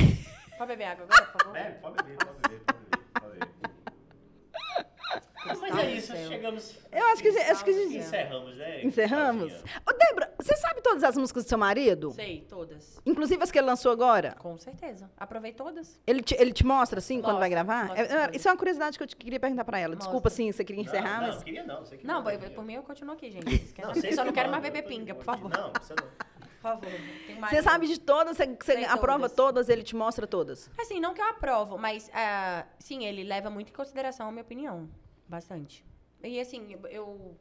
Tudo bem que eu não sou da música, né? Mas eu sou como se fosse, tipo, a ouvinte ali, a fã. Então, a, a opinião pra ele se baseia bastante, sabe? Ele gosta muito, assim, de quando eu opino. Quando eu gosto. Débora, qual mundo é mais venenoso, da TV ou sertanejo? Nossa, pau a pau, né, Cristão? Ah, eu acho que é. Apesar de que, assim, na, na Record, eu também não sei, porque eu vou ser bem sincera. Volto a dizer, meu perfil da Cristal é completamente diferente. Eu sou, tipo, uma planta, querido.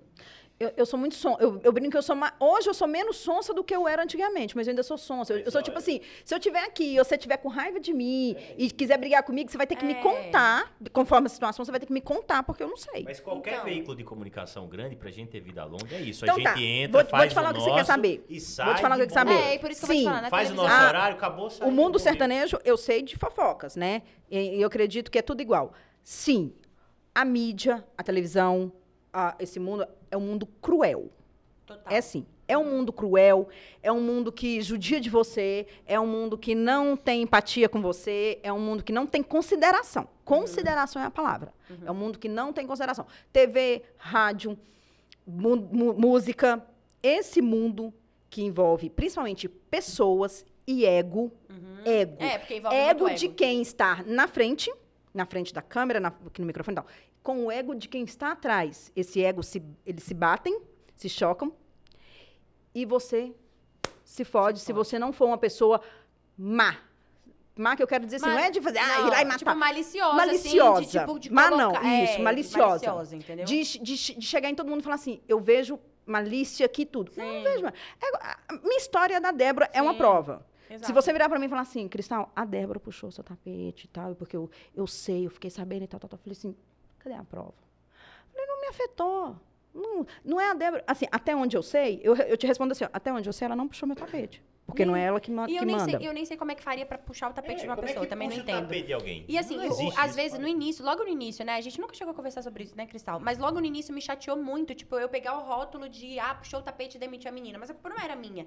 E assim, eu e a Cristal, tanto que quando a Cristal recebeu a notícia, ela foi até minha sala, a gente conversou e eu falei, Cristal, eu não tenho nem palavras. Porque é uma situação chata, né, Cristal? Não vou mentir, Demais. gente. Não, não eu, mentir. eu também falo pra quem quiser, não é. Gente, Você chegar pra trabalhar e virar e falar assim, ô, deixa eu te falar. Você não apresenta mais, a outra ela vai ficar nesse lugar. Pô, é uma situação chata. A gente não vai ser hipócrita de falar, ah, foi tudo lindo, maravilhoso. Gente, não, Não foi. foi. Tanto pra ela Eu quanto voltei pra, casa, não de tanto que eu chorei. É, não foi uma situação legal. Tipo, eu me encontrar naquele papel, porque assim, por mais que eu não tivesse culpa, que culpa que eu tive? Eu não fui lá no diretor e falar, não, não, não, não, contrata ela, não pega ela de novo, não. Não teve essa história.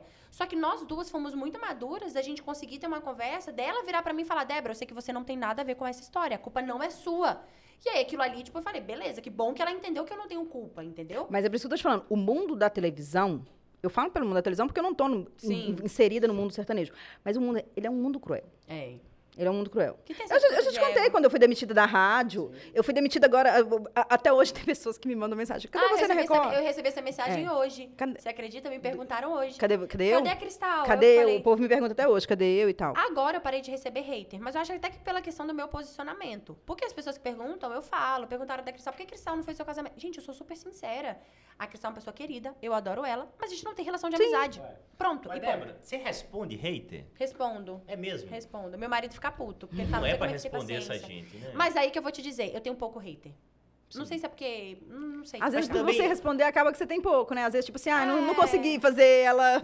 Pode ser. Mas olha, mas você quebra o sujeito quando o sujeito vem assim te xingando ou te cobrando, porque as pessoas nos cobram. Elas acham que tem. aham, tá aqui, pare- Elas sim. acham que tem o direito de cobrar alguém de Sim, algo. Ela sim. para com isso. Mas aí quando ela vem com uma educação, o cacete xingando, e tu responde na maciota, Respondo.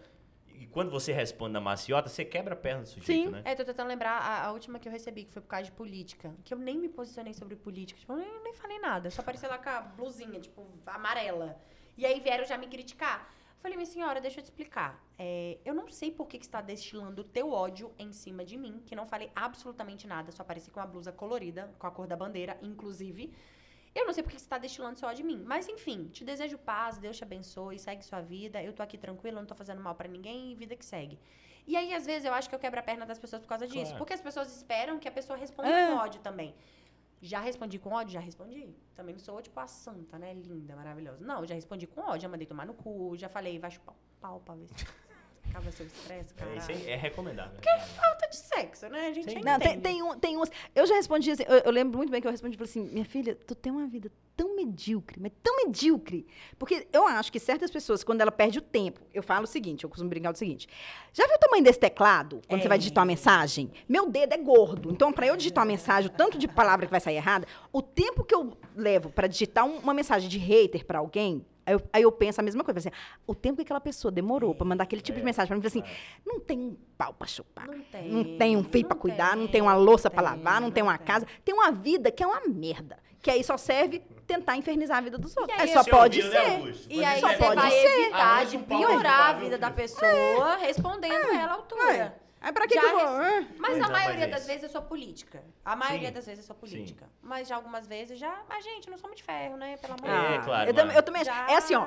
As pessoas acham assim, quando a gente responde com grosseria, as pessoas já acham assim, nossa, mas você é grossa. É. Nossa, aqui, Te via na TV, Te via, te via, isso já, já é. falei, você, é, você é sem educação demais. Eu recebi isso quase todos os dias quando eu abro caixinha de pergunta. Nossa, que grosseria. Só que assim, eu não sou de fazer a fina. A Débora, Eu ela faço, é leite. eu faço. Ela- Eu não sei fazer. Eu assim, ó. Oi, Cristal, por que você não foi no casamento da, da Débora? Porque não foi convidada. Um exemplo. Aham. Ah, a pessoa espera que eu vá lá e falar assim: Oi, tudo bem? Então, eu e a Débora, que é o que a Débora faz. Eu não faço, não é o meu estilo. E não Aí a volta a dizer pessoa- não tem certo nem errado. é o não meu existe jeito. melhor Quem- e nem pior. Quem me segue sabe que eu respondo. Você perguntou, Cristal, você tá bem? Tô. Você perguntou se eu tô bem? Eu te respondi que eu Exato. tô. A pessoa espera que eu fale assim: Oi, tudo bem? Então, deixa eu te falar, eu não tô, porque eu tô acontecendo uns probleminhas na minha vida pessoal que né, vocês não precisam saber agora. Eu não sou assim. E as pessoas começam a te mandar aquele hater e cobrar que você seja linda, que você seja leite. E aí a pessoa se sente no direito de te ofender e quando você responde à altura, você é grossa. Exatamente. Porque você é uma pessoa pública, você tem que ser educada. Não. Eu sou um ser humano de carne e osso e você veio no meu Instagram, que você não é obrigado, por mais que eu abra uma caixinha de pergunta, você não é obrigado, ninguém é obrigado a assistir seu, seu podcast de Não, sexo. Lógico que não. Você não é obrigada a fazer esse tipo de pergunta, porque você sabe que você vai ter uma resposta desse Claro, jeito. claro. Ponto. Exatamente. Ô, Débora, voltando pro Lovecast, as pessoas ainda têm medo, em pleno século XXI, século da liberdade, da informação, de falar de sexo? Muito. Tem medo pra caralho, né? Muito, mas assim, é absurdo. Quando eu comecei o Lovecast, eu não fazia ideia da quantidade. E é, assim, impressionante. É, esses dias eu até debati com uma mulher, volto a dizer, né? Tem vezes que eu debato, tem vezes que eu sou política. A maioria das vezes eu sou política, pra ser sincera. E, e a mulher falando que. Eu, eu tava falando alguma coisa sobre masturbação, que era importante as mulheres conhecerem o corpo. E eu tava, a, a, a notícia era bem assim, ó. A notícia não, mas a, a parte que eu falei era bem assim, ó. É importante as mulheres conhecerem o corpo, porque os homens, eles não nasceram com a mesma coisa que a gente. Então, como você, mulher, quer fazer com que o homem faça você chegar ao orgasmo, se você não mostrar pra ele pra onde que fica o clitóris? E aí eu falei que o clitóris, ele foi, começou a ser estudado em 1998. Ele é um órgão sexual apenas criado para dar prazer. Gente, o clitóris só foi feito pra isso. Ele só está ali para Ai, isso. Não tem função nenhuma. Ele não tem mais nenhuma outra fu- função se não te dar prazer. E aí uma mulher veio me criticar, ela falou que eu tinha que ler a Bíblia. Ah, não. Os personagens da Bíblia também tinham clitóris. Então. É bom que ela, ela entenda isso. Mas aí olha que louco, toda vez que vem uma crítica, eu faço muito um crivo ali da crítica. Eu tento entender por que, que a pessoa está criticando. E aí eu fui buscar na Bíblia por que, que a mulher estava falando aquilo. E de fato na Bíblia fala que ele não, na Bíblia não fala a palavra masturbação, mas fala que o sexo feito de forma individual é egoísmo. Ponto, é isso que fala na Bíblia. Então assim, para quem tá lendo a Bíblia, né, e eu respeito, tipo, católicos, Sim, evangélicos, todo mundo, é, quem tá lendo na Bíblia interpreta que a masturbação é um pecado. Que é o que eu ia falar agora. Cada um tira a sua interpretação. Exatamente. E aí, para as mulheres que acham ainda desse tabu da masturbação, eu me questiono. O seu parceiro, você acha do fundo do seu coração que ele não se masturba? Pronto. Pronto, é simples. Sabe aqueles 20 minutos que ele ficou a mais no banheiro? Não era prisão de ventre, querida. Para com isso. Então, sabe? pra mim, a matemática é muito simples. Só que tudo que eu Mas- passo no ah. Lovecast não é como uma forma de impor. Gente, eu nunca vou colocar, tem que ser. de- Não! Claro. É como uma forma assim: existe essa informação. O que você vai fazer com essa informação? Você vai descartar? Você vai, vai agregar na sua vida? Você vai pensar sobre isso? Então a gente sempre compartilha isso no Lovecast desse jeito. Teve uma vez que eu fui cancelada no Lovecast que eu achei, achei até interessante. Que foi um bate-papo que eu tava tendo com a Maria Machadão. A gente já entrevistou a Maria Machadão, que pra mim foi uma das melhores entrevistas da minha vida. A gente vai trazê-la aqui. Com certeza. Gente, ela é maravilhosa. Ela é Ela é. maravilhosa. Você sabe que eu morro de vontade de ir naqueles aniversários que ela faz, né? Ela é eu nunca fui. maravilhosa. Eu já. É, ela faz umas festas de aniversário dela, minha filha já maravilhosas. levou lá no... Marrone. É, ela que é tipo incrível. festa topeira, Incrível, incrível. sabe? E eu tenho vontade de ir lá. Ela é maravilhosa, tipo, incrível entrevistá-la. E aí, enquanto a gente tava conversando, eu falei, eu falei, ah, porque eu aprendi com a minha mãe. Gente, a frase era essa, tá? Vamos achar o erro da frase. Eu aprendi com a minha mãe que, durante, que uma mulher entre quatro paredes, ela, ela pode ser tudo. Ela pode ser a depravada, ela pode ser a menininha, ela pode ser aqui a santinha e tudo mais. Uma única seguidora. Uma única seguidora. Pegou essa parte que eu falei, menininha, Ah, não, para. E comentou bem assim: Você não sabe, mas você está incitando o seu marido a ter pensamentos pedófilos. Eu juro por Deus. Ah, ela não, falou meu isso. Deus, que pessoa terrível.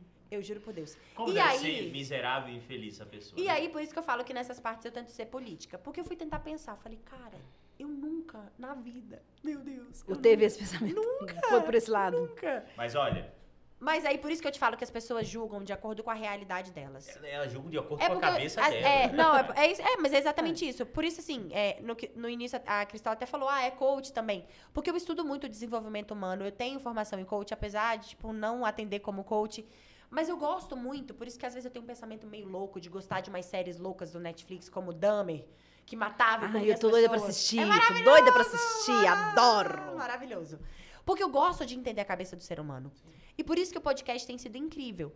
Pra gente tentar entender, sabe? Claro. E aí, o que, que eu pensei dessa seguidora? E eu respondi pra ela. Falei, olha, fulana, eu imagino que você, na sua vida, tenha sofrido relacionamento abusivo, que você tenha sido. é, de algum momento na sua vida, durante a sua infância ou adolescência, você tenha passado por isso, sabe? De você ter sido uma menininha que foi abusada sexualmente. Ponto. Eu, dentro da minha realidade, eu perdi a virgindade aos 18 anos. Você vai me dizer que uma menina que perde virgindade aos 18 anos é uma mulher? Não é uma mulher, gente, é uma menininha. Então, eu, baseado na minha realidade, eu compartilhei isso, baseado no que eu vivi. Que sim, uma menina aos 18 anos é uma menininha e que eu entendo que sim, eu entre quatro paredes, eu viro pro meu marido, meu marido fala, ah, paga um boquete. Fala, ah, eu não sei pagar um boquete, você me explica como faz? Hum, É eu sou tão novinha. Hum, entendeu? Vale a Isso é primeira vez. importante, que é o tutorial sexual. É, tipo, Que você finge que não sabe, a pessoa. Mas, a mas pessoa- É aí, ó, não é, um- deixa eu te falar, Não. não é uma maneira de apimentar a relação? Lógico. Aí o cara diz, paga um boquete, a mulher chega lá. eu viro e falo, meu amor, Não, eu não vem sei. cá, peraí, peraí, você- é assim. Ah, mas olha, o Jô, Ah. Soares conta essa história, o grande Jô, né? Que Grande morreu Jô. recentemente. Nossa, que tristeza. Maravilhoso, Jô. Esteja com Deus, não quer que tu esteja. Mas é o seguinte, o Jô dizia, o palavrão tá na cabeça de quem escuta. Claro. Porque se eu falo, sei lá, porra, caralho, o sujeito que imagina esperma Porra, e o pênis, porra, caralho, meu filho, você tá com problemas. Né? Busque um psiquiatra lacaniano em caráter de urgência. O que, que eu penso quando eu falo porra, caralho? Caralho, eu penso uma bagunça do dia da Pois discreta. é, eu Que também nem porra, penso na porra. porra, Não, ó. pensa, Porra, não, não vem aquela...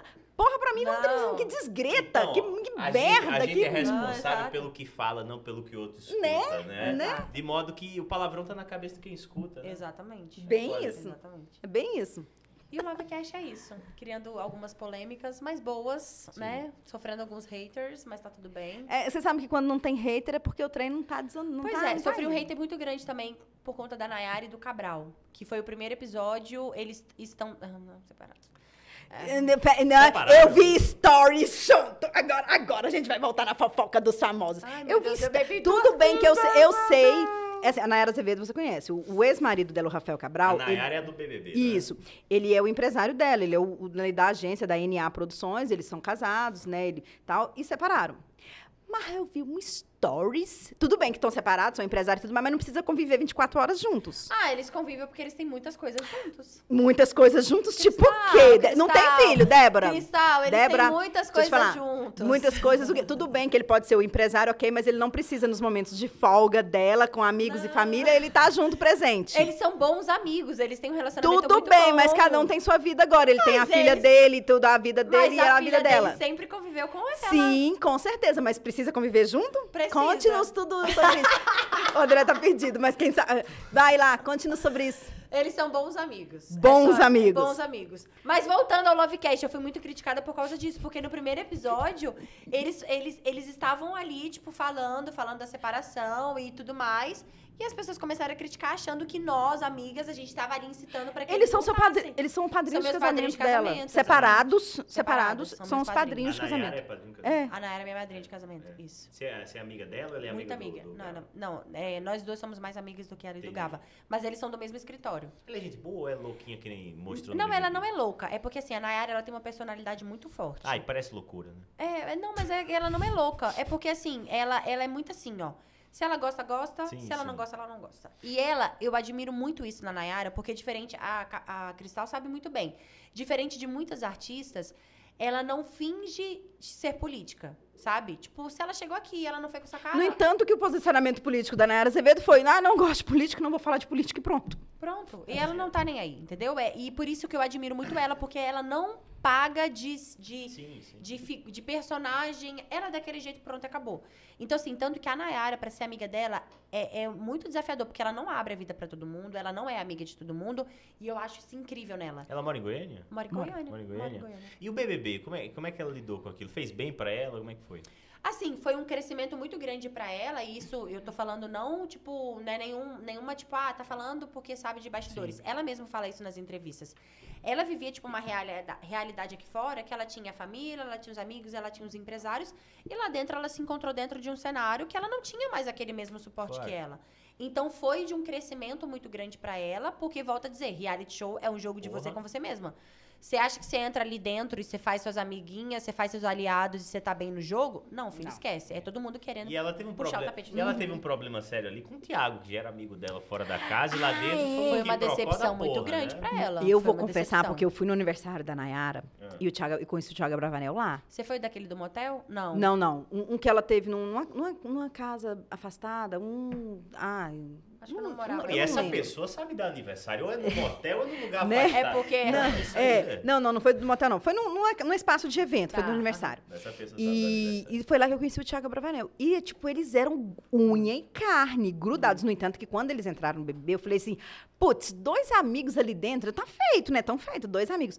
E quando eles se estranharam ali dentro, que eu falei assim, o É. Thiago tá, tipo, não é um amigo da Nayara e... Oi? Foi uma decepção muito grande Oi? pra ela. É, mas eu, eu assisti essa edição do BBB e a indagação do Thiago era o seguinte: ah, não vou conseguir dar suporte emocional, ela vai atravancar meu caminho, atrapalhar minha vida aqui. Véi, dentro. quando você é Acabou amigo... É isso que eu ia falar. Quando você é amigo... Não, Quando acabou. você é amigo, é. Você entra no Eu Big Brother, disso. vamos fuder É, junto, meu é. filho. Nós vamos fuder Assim, junto. amigo é amigo, colega é colega, conhecido é, É, conhecido. isso Concordo, mesmo. Eu concordo com isso. Mas acabou que o filho da puta fez o quê? Pediu pra sair. Pediu pra sair. Um dia de ressaca, todo mundo desmaiado. Pediu lá, pra pegou a- a E volta a dizer, assim, por mais que lá dentro eles não tivessem mais essa aliança, ele continuava sendo Porto Seguro pra Nayara. Claro. E, entendeu? e depois E eles não ele continuam saiu- amigos, né? Não, assim, é, eu- se eu não me recordo, acho que teve uma vez que ela não cumprimentou ele e depois eles, eles se acertaram. Sei que hoje em dia tá acertado. Mas não é a mesma amizade. Gente, mas quebra o elo de amizade. Eles se acertaram, eu sei que Sim. eles conversaram, mas, tipo assim, quebrou o elo de amizade. Não, não tem Claro. como. Não. Uma pessoa que você bate no peito pra falar que é amigo, tá doido.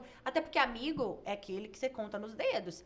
Tem os colegas, os conhecidos, tudo bem, mas amigo mesmo. É, isso aí é a, é a mais pura realidade. Porque todo mundo fala assim, ai, você é amiga da fulana. Eu conheço a fulana, eu sou colega da fulana, Exato. sou conhecida. Agora, minhas amigas, aquelas assim, que eu olhar e falar assim, ô, deixa eu te falar, me empresta 10 mil conto. Ela vira e fala assim, eu não tenho não, mas vamos ali roubar um banco junto que nós arrumamos 10 mil pra pois cada uma. é. Me massacraram também pela Silvier, eu não convidei a Silvier.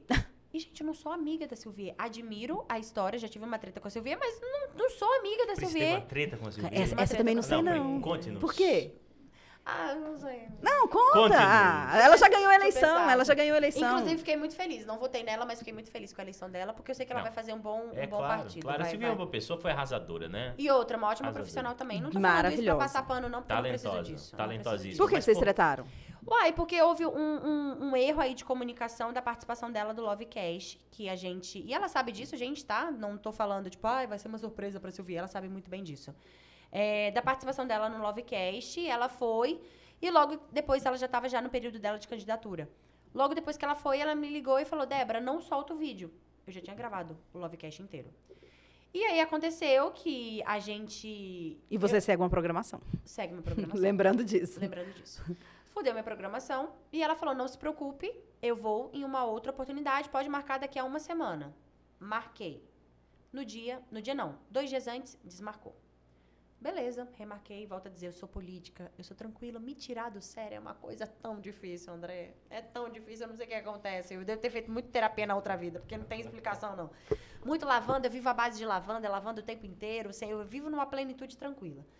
E aí chegou no segundo momento, marcou de novo, desmarcou três dias antes. Chegou no dia, eu precisava gravar na segunda para soltar na terça. E eu sou extremamente metódica, extremamente organizada. A minha vida ela é extremamente planejada, assim, milimetricamente calculada. Óbvio que não dá certo 100% das vezes. Chegou no dia, no dia, o irmão dela me mandou mensagem, duas horas antes da gravação, desmarcando o Lovecast. Aí eu fiquei puta. Aí eu fiquei muito. Fiquei puta. Aí te Fiquei- tirou do sério. É, me tirou do sério, porque Mas isso foi durante a campanha? foi durante a campanha. E aí eu fiquei puta por quê? Porque eu pensei, cara, é um total descaso. A pessoa soltou, a pessoa gravou, eu não soltei, poderia ter soltado e fudido com a vida dela, porque as coisas que ela falou lá eram coisas que eu teria ferrado com a vida dela. Não soltei por respeito, não soltei por respeito, por respeito que eu tenho a ela. Amizade, nunca tive amizade com ela. Mas respeito. Tive respeito. porque tu é, trabalhei a com pessoa pe- deu entrevista e falou, não solta. eu, tra- eu trabalhei com né? ela, eu respeito a história dela, respeito a mulher que ela é, enfim, tudo isso. Não soltei, poderia ter soltado, ferrado a vida dela se fosse uma pessoa do mal. E, pô, a pessoa duas horas antes da gravação não tem a coragem de me mandar a mensagem, mandar o irmão mandar a mensagem. Sim. Aí eu fiquei puta. E continuou do- no descaso. Porque o irmão sabe que eu fiquei puta, nunca pegou o telefone pra me ligar. Por consideração, volto a dizer, nunca tive amizade com ela. Eu não sou hipócrita de falar que eu era amiga dela. Mas por consideração, nunca me mandou uma mensagem, pediu desculpa, falou. "Vamos-" Aí eu falei, vai tomar no centro do cu, né? Porque eu não sou obrigada. Parei de seguir mesmo, não votei, mas fiquei feliz pela candidatura, porque eu não guardo rancor. Não- eu, inclusive, esses dias eu falei. Falei, não guardo rancor, mas não convidei porque não era minha amiga. Claro, Realmente não Não, convidei. sim. Gente, eu seria hipócrita. Ah, não, eu não sou. Eu não, eu não vivo nessa hipocrisia, sabe? Eu sou muito real, muito sincera. Aliás, eu observei algumas pessoas que não foram no seu casamento. Depois você me conta por que você não convidou. Ai, pode falar, pode perguntar. Oh, mas isso também é. Não, sabe? com certeza. São, eu ia falar assim, são pessoas que às vezes Vem você cá, não convive muito lá na Record. Quem que não foi na Record? Deixa pra lá. Não, mas olha a neura das Não, pessoas. porque As tá pessoas estão É. Ah, não, o Oloares não foi. Não, o Lores não foi porque teve uma crise Crise alérgica. alérgica, esse eu é, sei. E ele me explicou. Foi super E eu vou te contar as mensagens que eu recebi alergia por causa aqui. disso. O, o Luares tem alergia aqui. Ele, não, ele deu uma crise alérgica. Aqui. E ele me mostrou a crise, então eu acredito. Provou Eu, eu a não crise, sei, eu, né? não, é, eu não sei, eu não sei o quê. Mas é um Miguel é muito bom É, também. é. Não, crise alérgica. Não, mas ele me mostrou mas, ah, se, se- se você visse as mensagens que eu É, né? recebi por causa disso. Mas Vou isso é falando que ele não Diz gostava dos de mim. haters. É, porque ele gostava mais de você.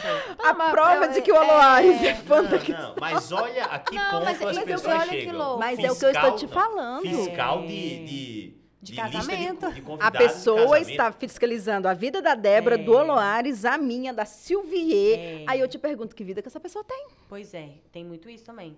Esses a dias- louça tá toda lavada. Sabe esses dias que, que me mandaram? Por que, que você usa sempre o mesmo pijama? Eu juro por Deus. Foi a pergunta mais, tipo, bizarra que eu já recebi no meio da Isso caixinha aí, de isso é perguntas. psicopata, viu? E aí eu peguei e respondi a pessoa. Falei, olha, eu poderia te responder que Porque é eu- porque Tu eu não... respondeu ainda, Não, Débora? eu, eu sou política. também eu te é- falei, eu sou Miss, eu sou política. Eu aprendi Você- sobre a Ela paz ensa- mundial. ela, ela ensaia pro próximo Eu Miss aprendi, dela. eu aprendi sobre como manter a paz mundial. Eu fui criada a vida inteira lendo O Pequeno Príncipe. Eu vou te passar o WhatsApp do Putin pra você Não, deixa eu te falar. Eu respondi, eu respondi bem assim. Poderia te responder que é porque eu não sujo dormindo. Porque é a realidade, Né? gente. Ninguém suja dormindo. Ah, mas você não transa? Eu transo sem pijama. Começa por aí. Mas aí eu respondi, eu falei, olha, eu poderia te responder que é porque eu não, não sujo dormindo. Mas só pra sua informação, nessa semana eu usei três pijamas diferentes. Então é só uma percepção sua de que tá achando que eu tô com o meu pijama. Gente, a pessoa Olha. reparou no meu pijama. Mas ah, Porque a pessoa da teoria que é o seguinte, a pessoa que pergunta sobre o teu pijama, ela é louca, mas a pessoa que responde é mais louca é ainda. mais louca, é duplamente louca. Não, eu sabe o que eu acho bom? Débora, você não cozinha, né? Não Isso não afeta seu relacionamento? Você não, seu marido não vai separar de você porque você não sabe cozinhar? Nunca, Nunca. Não, te- não te perguntam isso? Perguntam, perguntam. Tipo, a Fala- obrigação da mulher é cozinhar pro É marido. cozinhar, É. E meu marido, eu te digo mais, quando meu marido tá viajando, eu falo bem assim, amor, vou fazer um almoço pra mim hoje, que não sei o que, não sei o que, um macarrãozinho. Ele, pra quê? Pede no iFood, que é mais rápido. O meu marido até que não gosta, porque ele sabe, tipo assim, ele prefere que eu esteja produzindo do que cozinhando. Nada errado quem tem prazer em cozinhar e que gosta O meu, o meu cozinhar. tá engraçado, fala assim, o que, que vai ser o almoço hoje? Eu, ah, não sei, tem que ver se tem carne pra descongelar, se tem feijão Não, cozido. mas olha, mas eu Arroz também, com feijão serve. Eu também não cozinho e eu acho que depois desse mundo Masterchef existe uma pressão em cima de nós, pessoas que não cozinham, pra cozinhar, pra se Ah, exibir Não, na peraí, vou abrir um parênteses. Para com isso. Não nós que não cozinhamos, as mulheres. Eu vejo que É, sofre... basicamente é, sofre a mulher. Exatamente. É, sof- sobra pra mulher. Ah, sim, mas eu vou te Sobra dizer, pra não é mulher. que eu não sei cozinhar. Eu não tenho prazer nenhum em cozinhar. Cozinhar me irrita, me estressa. Meu Deus do céu, eu tenho que pensar, meu Deus, colocar alho, colocar... Tem, tem uma coisa que Eu já começo a tem um ficar irritada. clichê que é tão irritante também, que é o seguinte, é o cara que diz, ele tá com a mulher do lado, ele diz, olha, a fulana me conquistou com o macarrão dela. Ah. Me conquistou com a dobra de... Porra, tá de sacanagem, Né? malandro. Eu conquistei com outra coisa que eu não sei se o horário permite falar. né? Mentira, não foi só Pô. isso, tá, mulherada? Não foi É, só claro, isso. claro. Não, só isso. eu, eu sou da seguinte opinião. Eu gosto de cozinhar. Não é a melhor coisa que eu faço. Não, também não é o maior, maior prazer. Eu, eu confesso que pedir comida dá muito É mais prazer de cozinhar. maravilhoso. Mas eu gosto. Se eu estiver em casa, eu cozinho. E sem problema nenhum. Não vejo problema em quem não cozinha, não Sim. vejo problema em quem sabe cozinhar. muito. Igual, Esses dias me perguntaram, ah, você, você gosta de fazer comida? pra muito-" Eu falei assim, não, eu gosto de fazer comida pra mim e pro meu marido. Que eu faço arroz, feijão, frito bife, faço uma salada. Tá delicioso, maravilhoso. A gente come, eu faço a quantidade certa da gente almoçar e pronto. Eu espero que essa realidade minha mude quando eu tiver filhos. Porque a realidade muda, né? Muda um pouco. É, Muda, muda. Eu, eu quero muito que esse ar maternal surja dentro de mim de querer cozinhar. Por Vai exemplo, surgir, amada. É, porque, por exemplo, a minha irmã, a minha irmã caçula foi mãe recente, né? A filha dela fez um ano agora. E assim, ela, ela, a minha irmã, pra mim, é o maior exemplo de mãe da face da terra. Mas também é uma coisa assim, tipo, muito surreal, fora. Minha irmã estudou os meios de educação, e aí ela preza a educação montessoriana. A, criança, a filha dela começou a andar com oito meses, uma parada surreal, louca. Louca, de outro planeta. E, por exemplo. E aí, aí, você, graças a Deus, é uma pessoa esclarecida. Cada mãe é de um jeito. Ca- Cada Exato. criança é de um jeito. E volta a dizer, não existe certo e errado. É, Nunca. Melhor nem pior, tá? Porque antes que o povo Cada mãe faz o que se sentir melhor, Até tá? porque o filho é de cada uma, né? Né? Cada um cuida do jeito Quem que acorda de quiser. madrugada é a mãe. Pois- Até porque minha irmã mais velha, ela tem dois filhos e ela é completamente diferente da minha irmã caçula. E não tem nada de errado nisso. E a minha irmã caçula, ela criou, a, cria até hoje, né, a filha dela, sem açúcar. É uma parada, tipo, louca. Com um ano de idade, a criança nunca E a colocou... filha dela tá viva? Tá, tá. É mesmo, as pessoas vivem Só pra você açúcar. entender, a filha dela fez um ano recente e o bolo das crianças, a, a minha irmã mais velha até brincava, falava, ah, são os veganinhos. Era uma melancia. As crianças botavam a mão. O bolo era uma melancia? Melancia, é. Você tira a casca da melancia assim, né, e tal. E como é que tá a depressão da criança? Mas, ó, eu, eu falo, a minha, até um tempo atrás, também não comia doce. Aí, Hoje, não é que ela come a torta direito. Mas, um exemplo, ela gosta muito daquela bolacha Nesfit. Aham. Eu dou a bolacha Nesfit. Mamãe, Esse é bolacha. o doce da sua criança, Mamãe bolacha bolacha, mamãe bolacha. Igual, por exemplo, a gente estava lá, lá em Minas agora. Ah, os meus sobrinhos, eles adoram pão com Nutella. E aí minha mãe foi arrumar pro meu sobrinho. Eu nem sei se minha mãe deu, mas deve ter dado, porque eu não duvido nada, não. Aí eu, mãe, não dá pro Augusto perto da Rafael, não, porque a Rafael vai querer. Eu não queria que ela comesse Nutella agora. Mas há um tempo atrás, a minha mãe estava na casa do meu irmão, ano passado, com, com- quando eles ficaram um período aqui, e minha mãe sumiu com a Rafael, né? E voltou e falou assim: Fia, a Rafael comeu toda essa bolacha aqui, eu posso dar outra para ela, né? Era uma passatempo. Olha.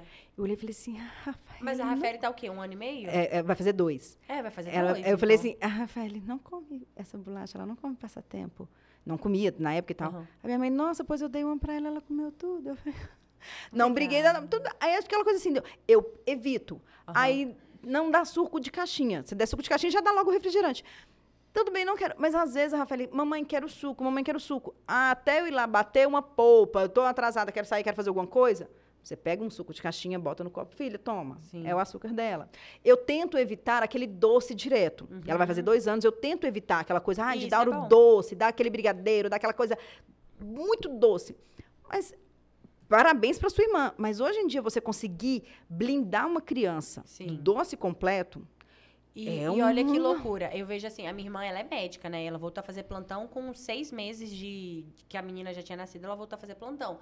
Mas assim, eu vejo que a minha irmã, ela é completamente fora da grande maioria. Completamente fora. E Isso. volta a dizer, vamos falar pra ninguém ter que cancelar a gente. cada mãe É, tem cada sua mãe de realidade. jeito, tá? Não existe certo e errado, não existe É, melhor cada época é uma É, época. gente. É, gente, assim, é, é a mãe que eu pego como exemplo, que é a minha irmã caçula. Pra mim E é o olha, maior exemplo e, da minha e vida. pode, e você pode ir no exemplo dela de falar assim, quero.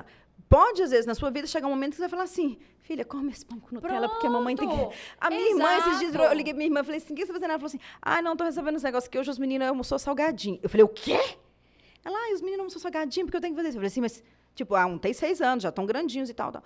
Mas é a realidade de cada uma. Exato. A, a gente, a gente disso, que é gente. mãe, a gente carrega culpa, a gente já nasce culpa. Eu, por isso que eu tô falando, vai te nascer É. esse instinto de fazer comida, de fazer o arrozinho, de fazer a papinha do neném. Nasce isso. Mas a gente que é mãe, a gente que já, nasce, já vira mãe com culpa. Não Você dá açúcar, você dá isso, você dá aquilo, errado, errado, errado, errado, errado, errado. Não é errado, você é mãe. Uhum. Ponto. Já ser mãe já é a glória e já é uma vitória. Porque Sim. você mantém. Eu tenho uma amiga que fala assim: você mantém um bebê vivo. Sim, já é já. Já é uma. E eu acho que Né? o Então, principal assim, são os valores e os princípios, sim, né? Porque sim. assim. A comida é o de menos. É, gente. A comida, depois que a criança cresce, ela não quer mais nada do que você dava pra ela. Exato. Você, você dá ovo pra ela, você dá brócolis pra Eu ela hoje, ela trauma. odeia brócolis quando ela crescer. A minha mãe, quando eu era bebê, ela me dava, é, me dava mamadeira de beterraba. Hoje em dia eu odeio beterraba. Porque com Eu 7 também anos de idade. mamadeira de. Nossa, com 7 anos ela me obrigou. 7 não, minto. Com uns 9, 10 anos, ela me obrigou a tomar uma sopa de beterraba. Tomei trauma da beterraba. Então, assim, não, não tem. Volto a dizer, não existe. Agora, gente, os o negócio é manter princípios-. Princípios e valores são super importantes. Hoje em dia, tipo, eu nem sei com quantos anos que eu coloquei açúcar na minha boca. Hoje em É, dia eu não gosto tanto de açúcar, mas. princípios princípios e valores, não, pronto. É, princípios e valores De tudo. morais e princípios, Morais. por exemplo, alimentares. Minha mãe, com 5 anos, minha mãe me ensinou. Meu filho, Burger King é muito superior ao McDonald's. e é uma coisa...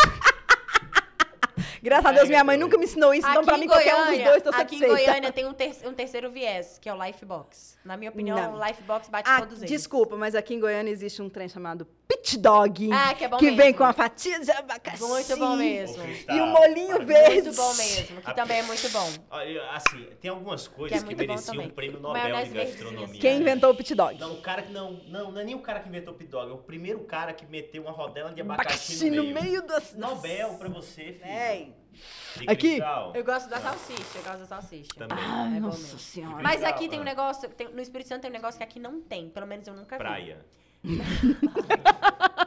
Caldas Novas tem lá no Hot Park. Além da praia. Ah. Cachorro quente com purê de batata. Adoro ali na 85. Eu Eu, fui, eu ia lá, não sei se achei. existe. Eu não sei se existe ainda, mas quando eu comecei a namorar com o Rafael, a gente era época de namoro. Na 85 tinha Strogodog, um ah, trem é, assim. existe ainda, lá tem. Eu não sei se ainda existe, se mudou Não, de lugar. O lugar existe. Strogodog é. Jardim Goiás hoje. Não. Não, tem na 85, não. tem Fechou? ainda? Fechou? Não, pera, Não, mas pera, tem um lugar que tem. Peraí que tem. é, que era tem. um cachorro quente com o nome de cachorro, né? É. Aí tinha um Dalma. É, aí, mas a gente ia lá, aí tipo assim, era o cachorro quente com estrogonofe, estrogonofe de frango, Eu estrogonofe lá, com Purê purê. Mas ainda tem. E se eu não me engano, continua no 85. Eu não sei o lugar, mas eu vou te Eu contar. acho que é ali antes do Empório, não é? Strogodog fechou, ele passou pro outro lado e depois fechou. Ah, Ai, o que Strogodog tristeza. fechou, passou pro outro lado, depois fechou. Ah, então, aí depois que fechou, eu não sei, porque mesmo eu sabia que tinha mudado de lugar. Gente, Mas aqui eu te contar, Goiânia é difícil Quando achar. esse episódio for pro ar, alguém vai mandar pra gente um lugar que conta Vai, onde vai, tem um cachorro quente Cordeiro, com, Porque com eu sinto purê. falta. No Espírito Santo, tem uma culinária do Espírito Santo. E aí eu vou falar o é seguinte, cachorro quente com purê de vamos nós três lá comer cachorro quente com purê. Vamos. Fechado. E Cristal, querido, infelizmente nosso tempo estourou. Estourou? Estourou. O papo tava tão bom, gente. Tá bom. Meu E- Deus, e meu Débora? vai infartar. Estourou mesmo? Meu Estourou um bocadinho, Eu né? falei pro meu marido que nessa hora eu estaria em casa. É, é, eu falei pra eu minha esposa que pensar. duas horas acabaria a entrevista. Ainda Eu falei um que uma lá. hora, tá? Eu falei que... Eu também falei, falei assim, não, é prazo de uma hora a Eu gravação. falei, falei, amor, eu chego lá às, Pois é. às 8, 9 Gra- horas acabou, isso. estou voltando pra casa. Mas, Débora, querida, parabéns pela, pelo teu Obrigada. talento, tá? Obrigado por ter aceitado o convite. O papo foi Obrigada. ótimo. Foi bem papo de bar mesmo. Foi. Você bebeu é pinga? Baby pinga, filha. Já E é fiquei uma se- bêbada, já é. revoltei, já. É, e o teu carisma e a tua simpatia, Inclusive, isso a parte que eu falei da Silvia, eu estava bêbada. só pra constar. Obrigadão, viu, querida? obrigada, Obrigadão. obrigada. Maravilhoso. Sucesso Beijo, você arrasa sempre, Obrigadão, viu? querida. Sucesso. Pra você Amém. também. Gente, esse foi mais um episódio do Saideira Podcast. É, compartilhem, curtam. Se inscrevam. Se inscrevam e bebam, sobretudo. Bebam, faz bem pra vida. Sabe, tá sem dinheiro pra pagar um analista? Bebe, Beba, vai pra mesa tá? de boteco. Fiquem com Deus, até mais, até a próxima.